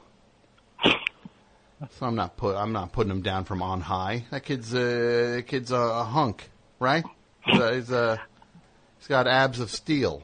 That kid. Didn't the New York Times call you a Roman emperor? Like, You could peel onions on that kid's uh, on that kid's abs. But he has the one thing, and then that British guy has the other thing where he's like the va- it's like werewolf, the werewolf and the vampire. Like which team are you on, right? And that's how me and Chris are. Apparently, it's like it's like I'm the wolf and Chris is the vampire. I don't know which one's which. I don't know. One of us is one of them, and the other one's the other one. And you used to have one shirt on that said Team Edward, and now it says Team Jacob. I wore the Gorch shirt to the pilot. Is all I'm saying. Mm-hmm. You wore the go. Okay, look, I, I, I'm, I'm, I'm teasing you, buddy. You know I'm teasing you. so, you're wor- are you you're working on the Chris Gethard show? I'm legitimately working right now on it. It's insane. Oh, I can see. I'm sure Chris Yeah. is proud of the effort you're putting in right now, hi- hiding in a stairwell uh, on hold for 45 minutes. so, so you, well, at least you're not doing something stupid like being on hold for 45 minutes and then making a documented phone call on a show that your boss listens to. At least it's nothing, remotely. at least it's nothing, nothing incriminating. How are things going on the show? Chris did a thing. Chris Gethard, Mhm. who is uh, one of uh, my favorite people and a, a great friend and uh, somebody I Mhm. admire in pretty much every way you could admire somebody. I admire him. Um, he his, he's starting the show on the Fusion channel, Mhm. and May 28th. May 28th. It's the return of the Chris Gethard show, and he did a thing yesterday. Was it yesterday? Yes. Where people carried him from from where to where? Uh, Greenpoint to uh, Midtown. And how how how did it go? I didn't get to hear how it went yet. It was 3.88 miles through two bridges. Is it still happening? Pulaski. No, it, we were ahead of schedule. It was great. It was very. It was like he was like uh he was kind of like uh like a psychologist for a lot of these kids. Like he was uh he would jump on their back and then they would tell him his problems, their problems, and then Chris would like say something reassuring or something sweet, and it was like a nice metaphor where they unload this, their problems to another person while carrying them. Yeah. I Yeah. think it's great. And I, I look, I don't know why I doubted it because I forgot how, uh, the, like, Chris Gethard's audience is, uh, just so, they're just like, they're, they're, they're just, just like, uh, gym rats. They're like juice heads. They're like always pumping iron and, you know. Yeah. Chris is like, hey, we're going to do this thing. And they're just like, all right, well, let me, uh, let me just cancel my, uh, I got, I got a, a, I got, I'm supposed to meet with my trainer, Uh-huh. but I'm going to, uh, I'm going to cancel, I'm going to cancel this. I was really going to work my delts out, uh, this afternoon. And instead I'll carry Chris across the Tappan Zee Bridge. Real talk, Chris. Like, there's like a video of Chris like strangling our producer. Chris is like wants to fight all the time. He's very scrappy. Oh, I love it. No, you you don't have to tell me. I just like that's one of the reasons I, I love him so much and get along with him is because his rage. He fights. He's a, he's a, he's the da- he's the downtrodden. He's the Mhm. downtrodden. I, and I'm uh, me too, man. Yeah. Outside looking in, face pressed up against the bakery window, looking Uh, in at, looking in at the the donuts. The center's always managed by the margins, though. It's always that way. What? What are you, Malcolm Gladwell now? Guy hangs out with, uh, guy works on a TV show for two weeks. He comes back, he's uh, Malcolm Gladwell Jr. The center is controlled by the margins.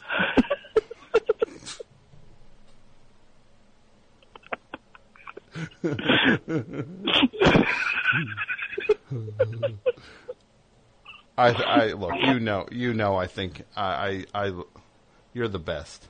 Uh, you're the best, uh, Fred. Thank you, Tom. I almost called you Fredericks. That's what. That's fine.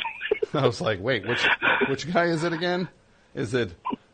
And uh, you told me when I saw you, you were telling me, giving me the history of the whole thing about uh, Howleys. Okay. Now, is that an offensive? Just tell me, is that an off- It's not an offensive term, is it? It's it's. I mean, is it? It's not. Is it offensive to to uh, it's a. It's not. I mean, it's the so, like- right? yes, it is. Yeah, but who It's- cares It's definitely. It's like cracker. Yeah, please, they can take thing. they they can take it. You're punching up at that point. Yeah, Yeah, they exactly. Which- they, I think they can my- they can hang with being uh, getting an insult thrown their way once in a while. Uh-huh. And that is a, a it's a word because you from Honolulu, Mm-hmm. and that's what you call the the the the the the outsiders, right? Who come and they just like pollute the island with their dumb their dumb faces. I'm an outsider too, man. well, look, I, look, we're all outsiders, uh, but uh, but Yeah. but when you're when you're on on, on the uh, in Hawaii, Yeah. and suddenly it's like the Descendants, where uh, uh, the where it's like uh, George Clooney. You got George Clooney. Uh, what's his face in that thing? Uh, you got Beau Bridges is the most ethnic looking guy in the whole movie. That's like a new uh, romantic comedy. Aloha is going to be really good. It's going to be great. Well, see, th- this is a thing that you might not know, Fred. Aloha. hmm It means hello and goodbye. Ah, so that's, why I think they're going to have some fun with that in the movie. I saw the trailer for that and it's just like, what is he? He's an astronaut who like ends up in Hawaii. I'm like, what, who, who's, like, it's Cameron Crowe's like, what, what, what's he writing? It's an astronaut who ends up stuck in Hawaii. It's like, it's like he had a, like a fever dream. Like he crashes a space shuttle or something and then goes to chill out in Hawaii?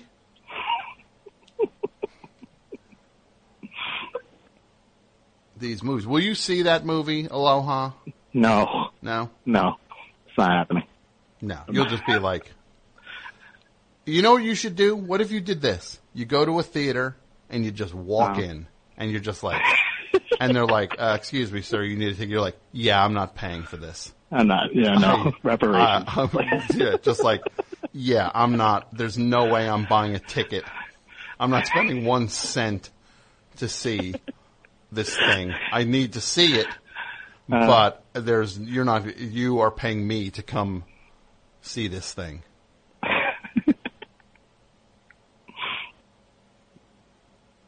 oh, Fred. Will I see you soon, buddy? Will I see you soon? yeah, absolutely. What else is going on with Fred from Honolulu? Nothing much, man. Nothing much. Nothing Just much. hanging out. Just working as much as I can. You're working. all.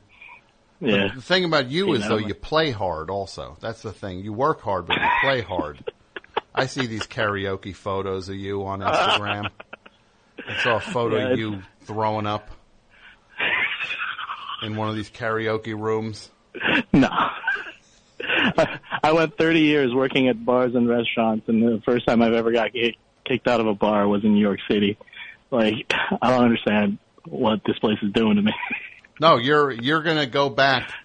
Your family is gonna just be like, they're gonna see you and they're just going to Uh-huh. be. You don't know how different you are now, Fred. Like you're gonna Okay. see, you're gonna go back and think like, hey, it's me, and they're gonna be like, you have changed so much. Do you think that's possible? No. In ways that you don't even know, though, that they're gonna just be like, you're different now.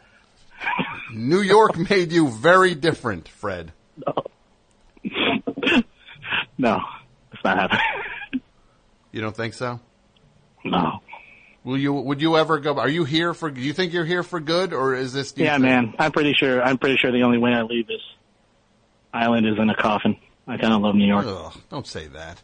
No. Coffin.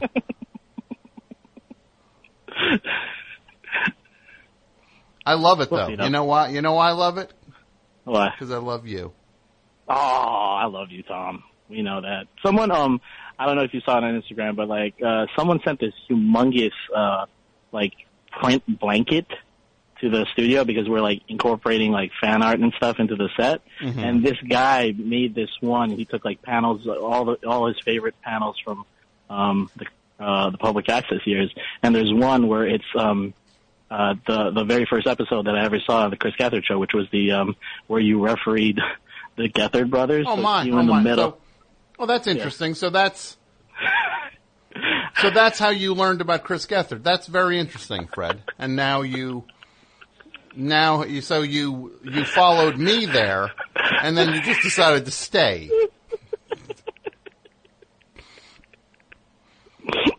We're gonna need you to sign a release. Okay, Fred. You're having too, way too much fun. I'm sorry. No, look, get to my, look, I'll buddy. Get to the topic. I'm sorry. I, I, I'm so glad you called. I, I, uh, No, thanks. And I'm really, I, I truly, all seriousness, I'm, I'm happy that you're here. I, I think it's Oh, great. Thank you, man. Thank you, man. You're where you My belong. moved out there. Thank you. Right? That, yeah, that's a big deal for an immigrant man. Always feeling out of place. That's great. You're where you belong. Yeah. In Little Italy. I'm going to court for my uh, Shoving your way to get home. It, it takes you 45 minutes to walk three blocks to get to your home. And then you have people mad at you for trying to go into your home and get your mail. And they're asking shot- you if they can come and use your bathroom when they see you going inside. I'm gonna do that next time, Gennaro, man. I'm just gonna set it up as like pay to use my bathroom, or like this building was used for mean streets, and you can pee in it. You are. You're nuts. All right, buddy. I'll talk to you later. no, no, no. I got No? I got one for the topic. Oh, okay. Yeah, one, one Oh, for the oh, topic. what do you one for have? What do you have? Um, Mike Love. That's a good one. Mike Love is one of the luckiest people ever. for, for a long time, um, he's like the enemy of every island person. Uh, every like, I didn't know the Beach Boys were. I didn't know anything about the Beach Boys because they just play the worst songs ever. And then they, uh, for a long time, I thought Mike Love and Jimmy Buffett was the same person. So you, what is the song drives you nuts? Kokomo? Was that song? What is the song that drives you nuts? Kokomo? No, that- no, yeah. For a long time, I thought it was. Did you ever hear the uh, the Beach Boys song Hawaii? No. Goes, I'm going to Hawaii, Hawaii, straight to Hawaii. Oh, do you wanna come along with me? I heard about, and it's a classic like garbage Beach Boys song where Mike, like, I heard about, like I can sing like four, it's like a note, a range of like four notes. Yeah. I heard about all the pretty girls with the grass skirts down to their knees all my life. I wanted to go to the island of Hawaii. The island of Hawaii. You know that one island? That's Hawaii. There is an island called Hawaii. But big look, island. th- Yeah. th- that's not what he, they were getting it wrong. Yeah, I know. It's one of those things they happened to get it right, but they just were wrong.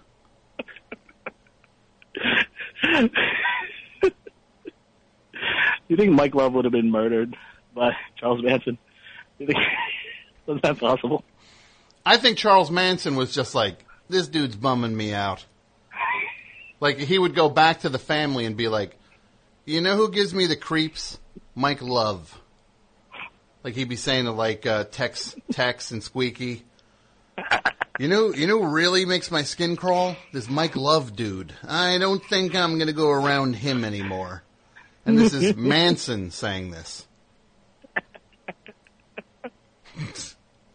Manson is just like Mike Love is like, "Hey Charlie, you want to come over my house?" Uh, that's a pass, right?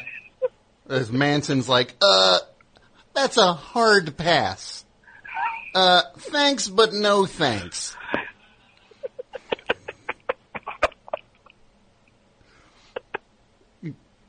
Uh, yeah.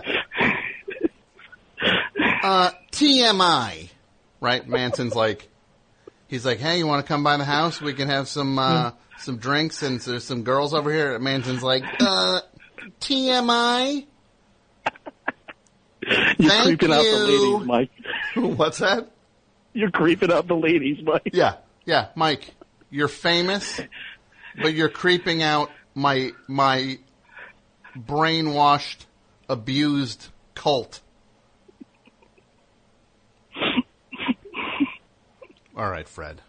All Get back to work. Stop, night, stop, man. stop. Uh, you're draining uh, Gethard's uh, talent pool over there. Is All he there man. now? Is he there? Still? No, no, no. I'm working. I'm working remotely. I I, I I left the studio. I'm working All right. remotely. Well, tell him I said hi tomorrow. Oh, of course. Okay, yeah. I'll- I'll he listens to this every night. We talk Oh, about it. I, I know. I know. Yeah. Yeah. I'll Okay. talk to you later.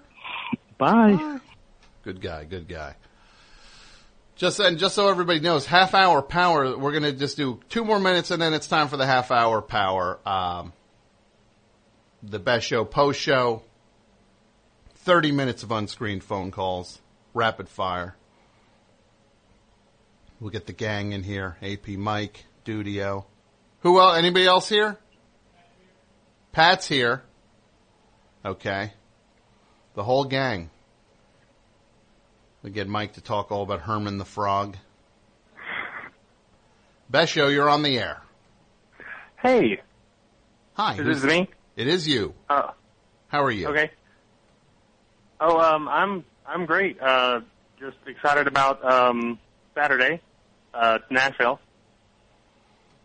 Excited about that? You're going to be there? Uh huh. Do you live in Nashville? No, I live in Lexington. Oh, Kentucky. a little bit of a drive. It's a little yeah. I love it. Thank you. That's very flattering. Oh no, I mean uh, we're gonna have a ball. I'm sure. It's going to be fun. Everybody should Yeah. go. If, you, if you're down there, I don't know when uh, we're coming back to Nashville to do a show, so Mhm. this is your chance. hmm Well, I had a I had a story. If I could go, I'll try and make it quick. Sure. Okay. Okay. Um, I thought this might be worthy of the best show. Um, I, I, I live in kind of a tall building.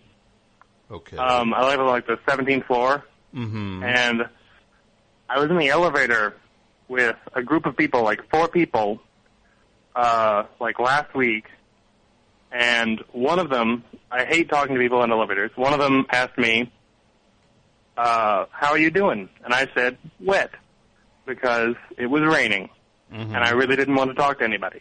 And then the second guy, a shorter man, asked me, uh, "Would you like me to brighten your day?" Oh, Which I thought was a very weird question. Mm-hmm. Yeah. Um, and I made a mistake. And you said sure. I said sure, exactly in, the, in that exact way. I said sure. And then that man, that person, Was he a flasher? uh, what? was he a flasher? No, no, he was. uh He couldn't have done it if he wanted to. He was like he had uh like beach shorts and a t-shirt on, which is odd because we're we're landlocked here. Mm-hmm. Um, they were all very, uh, they were all very summery and beachy for some reason. He proceeded to beatbox at me. Okay. He beatboxed at me for I was, I, I don't know how long. It felt like hours. I was looking at the the floors count up, uh, intently, watching them go up, and hating the fact that I live so high up in the sky. Yeah. Um, Was he at least good it at beatboxing? Was he good at it? You know, not really. I mean, I couldn't do it. You know, like, but uh, he he threw in some like some like words like for for fresh, for like it was it was very it was a little embarrassing. Mm-hmm. I'm understating that. It was very very embarrassing. The weirdest thing was that all the other people were very into it. Mm-hmm. They were they were like this is a very normal thing to do to somebody. That's yeah. That that to me is uncomfortable. That's horribly uncomfortable. Yeah. Uh, and then, as I mean, when we got to my floor, I was I basically just beamed straight out of the elevator as fast as I could. I, I hoofed it. Okay. Is that it? Oh, okay. Uh, yeah, pretty much. All right. Well, thank you for the call.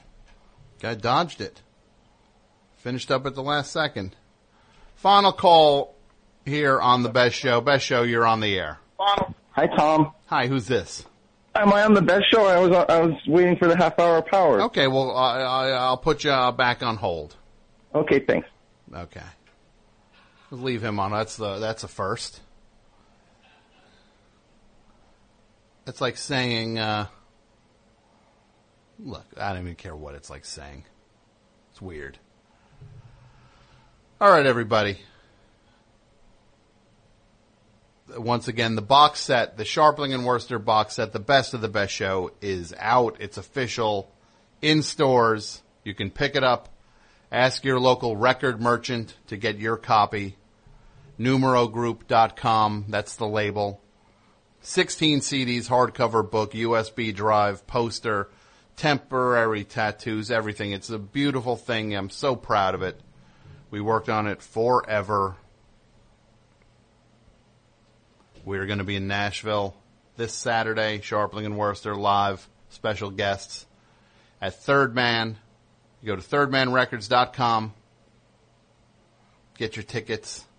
Almost sold out. It is on the verge of selling out. And uh, you can do not miss this show. It's going to be so much fun. And we will not be back in Nashville anytime soon to do a show. So this is your chance. Uh, we will be on uh, Seth Meyers this Thursday. So watch that Thursday night on NBC. And please realize that at the pit this Saturday, if you're in New York, you got to go see uh, uh, Jason Gore, aka the Dudio, the dude who built the studio. With uh, it's uh, with it's you and Kristen, and Kristen Bartlett, the, uh, uh, the, his his comedy partner. That's that what is that how to introduce? Is that how to bill it? Comedy partner. Look, they they did uh, uh, the uh, uh, Dead Dads Club, a great show together. Look, they talk about being married in that. I'm not blowing the lid off anything here. It's a great show. That was a great show, and they are going to do a new show called Get Real with Bridge and Tunnel with special guest Gemma Deller, who's a psychic medium. If you're in New York, you go to the Pit this Saturday at 8 p.m. and check that out. That's going to be an, it's an exciting new show. You can see that if you're in New York. We will be back next week. We have a lot of exciting things lined up for the month of May, so keep listening and having fun with us. And I'll talk to you next week. On the way out, let's listen to something by Swivs. Uh, it's uh, we we heard this last week. It's uh, put out on the uh, Unblinking Ear label. I was given a uh, novella by the label manager to read here. Let me uh, find this. I uh, he uh, told me to read everything here or face legal. No, he didn't say that. Um, basically, this uh, Swivs record you can get uh, on the Bandcamp. Right? Is it on the Bandcamp? What? It's a, it's a you know you go go to uh, uh, go to go to unblink the unblinkingear.blogspot.com for more information and uh, this record which is called uh, Free Period Blood Money and you can uh, you can check it out there. It's it's a pay name your price download. It's a name your price download. So, but but don't don't be a weirdo and just uh, grab it. Pay something for it. It's a great record, and Unblinking Ear is a great label. And we are going to take a listen to this as we say goodnight. Something from Swivs. You can get this over at unblinkingear dot theunblinkingear.blogspot.com. Let's hear this and everybody, half hour power coming up in a matter of moments. Here is I Was Alive by Swivs. Good night.